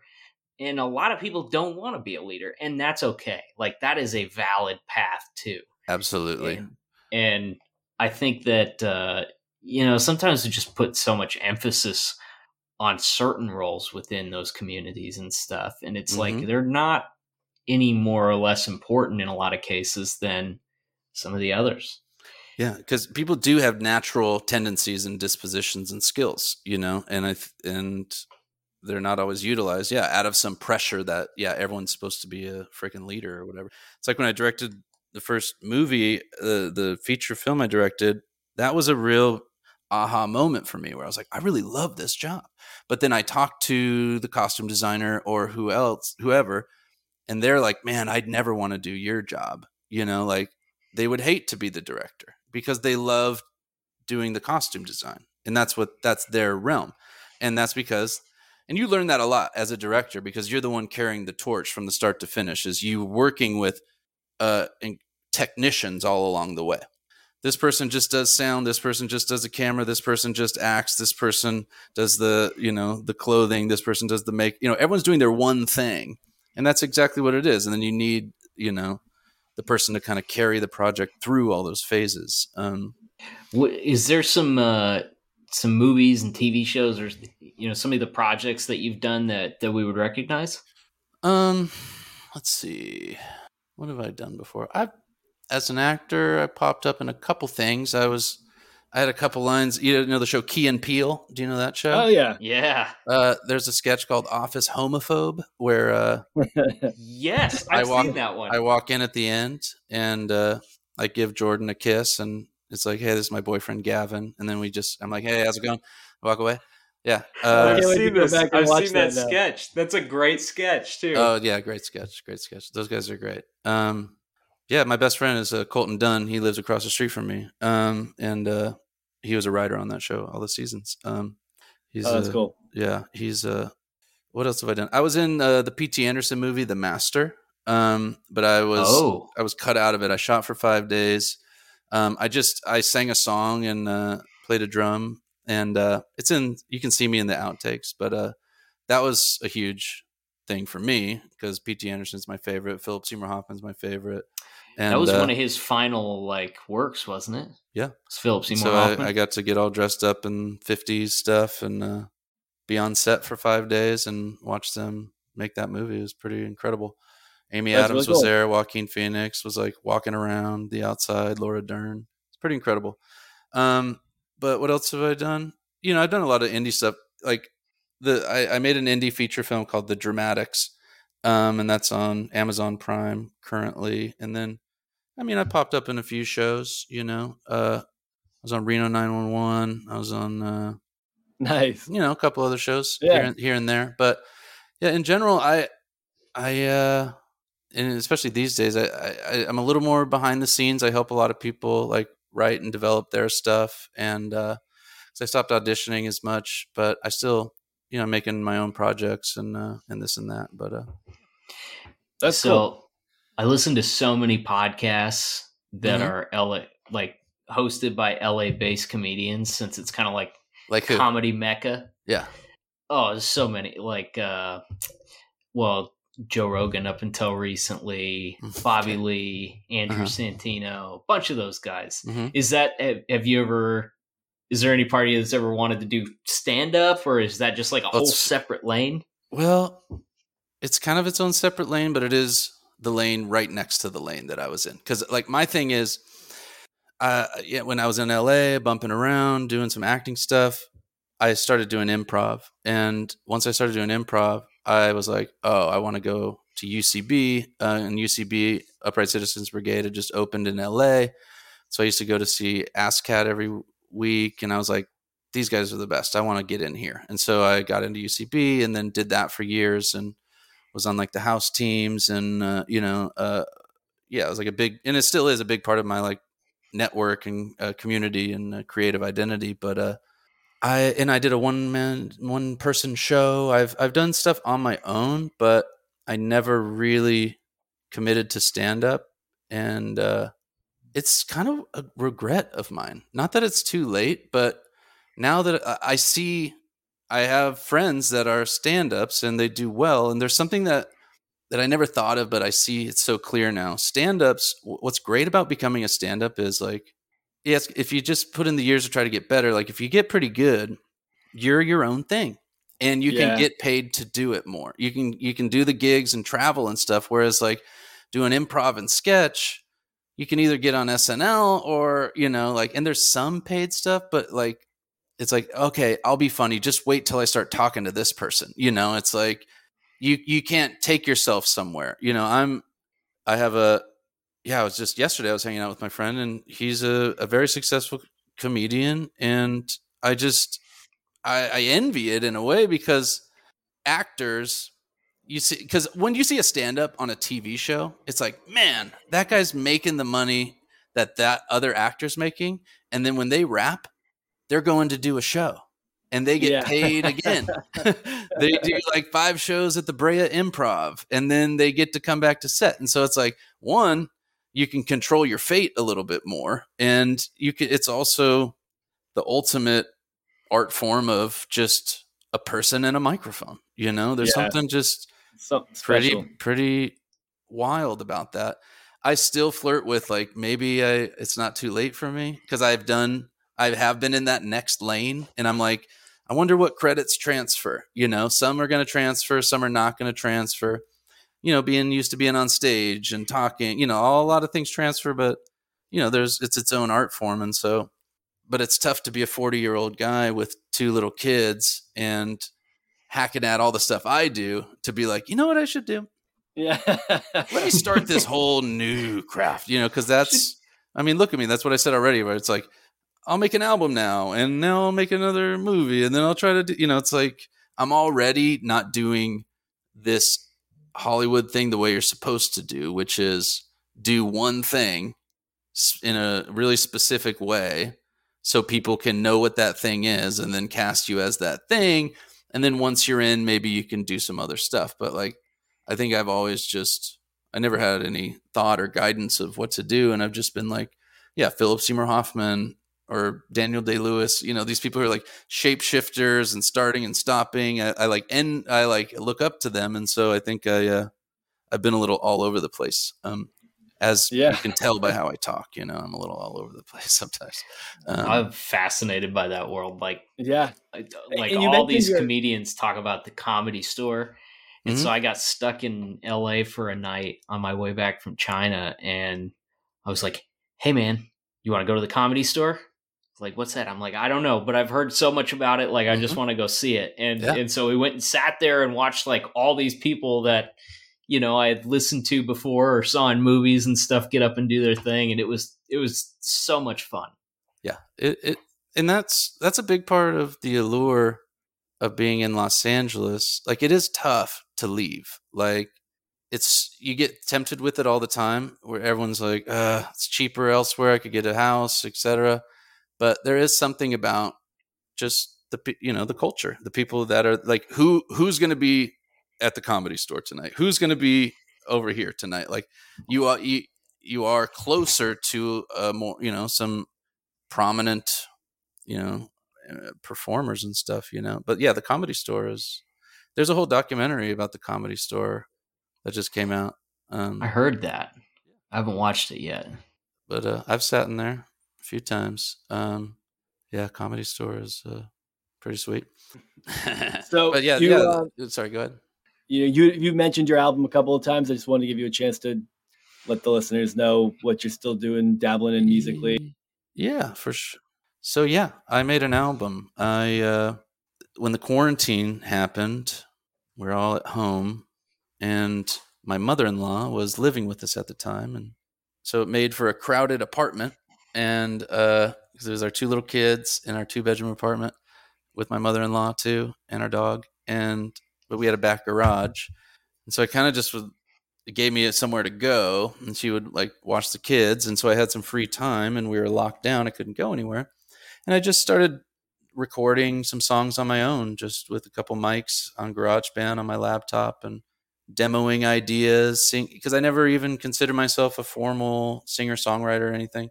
Still don't. But I started making songs the way that I had an instinct uh, to do it, which is just to start going. And so, um, two or three of the songs on the album I had written previously, but the others came out of this process of just playing the drums and recording it, and then just coming up with music. You know, none of it was premeditated. It was just like a feeling.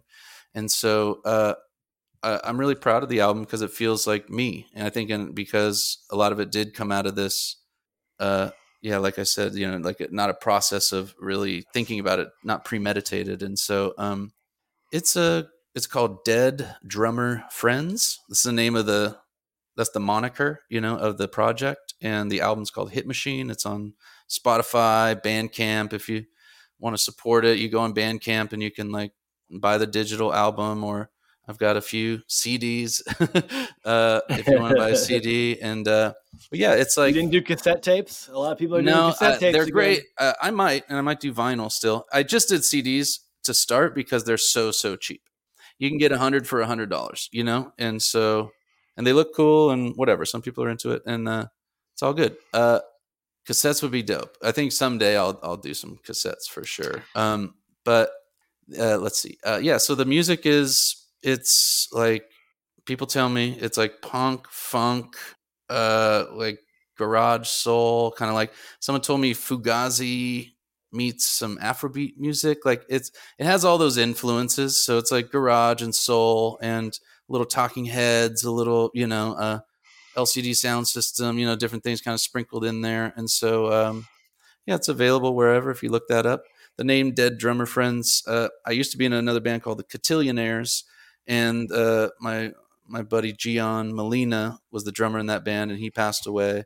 and uh, after that, another friend in another band, uh, Harris. You might even speaking of comedians, Harris Wittels was his name, and uh, yeah, he uh, was a good pal of mine, and he. Uh, no way! Wow. Yeah, and so he passed, and uh, that rocked the comedy world. I mean, just because you yeah. know I listened to a good bit of yeah Harris uh, too, and that that was a I heard that name a lot for a while. Yeah, he's the best. He, he was so great. Um, and obviously, still all those podcasts he did, and you know, a bunch of stuff of his is still out there. But yeah, he was because uh, like my best friend, one of my best friends is Michael Cassidy, who's in Don't Stop or We'll Die, uh, with him and, and Paul Rust and uh, and Harris and I were drum buddies, you know, and we do shows at UCB. We all used to hang out. And, wow. And uh, yeah, a little kind of sad tid tr- tidbit is uh, my friend got married and we each played a song. So I played drums backing him up, and then Harris used my drums to to back up my friend's wife, and uh, that was the last drum set he ever played. Was my drum set because uh, he died like three days later or something, four days later. Oh my god! Very very sad. Um, but yeah, all to say, uh, that name came from that. Um, you know, just uh, a couple close friends of mine because I'm a drummer too, and so like, and I play other instruments, and a drummer who wants to play other instruments needs other drummers sometimes, and uh, I I luckily have uh, more friends who are still with us, and uh, oh, and so the thing I'll plug last thing with the album is uh, uh I mean follow me on Instagram on I'm Mr. Scott Rodgers, M I S T E R Scott and then R O D G E R S uh, and uh, just kind of look me up because the end of October I'm gonna do a live streaming concert through Highland Park TV it's this cool old public access TV studio, and they shoot it like old school with the funny fades. And it's close to Halloween. I think we might all dress up, but I'm getting a band together because the album is all me except for the keys and the horns. I, I play all the instruments and sing, on, and, and but I'm gonna have, put a band together and uh, do like a live streaming uh, concert. So maybe we'll dress up and you know. Nice.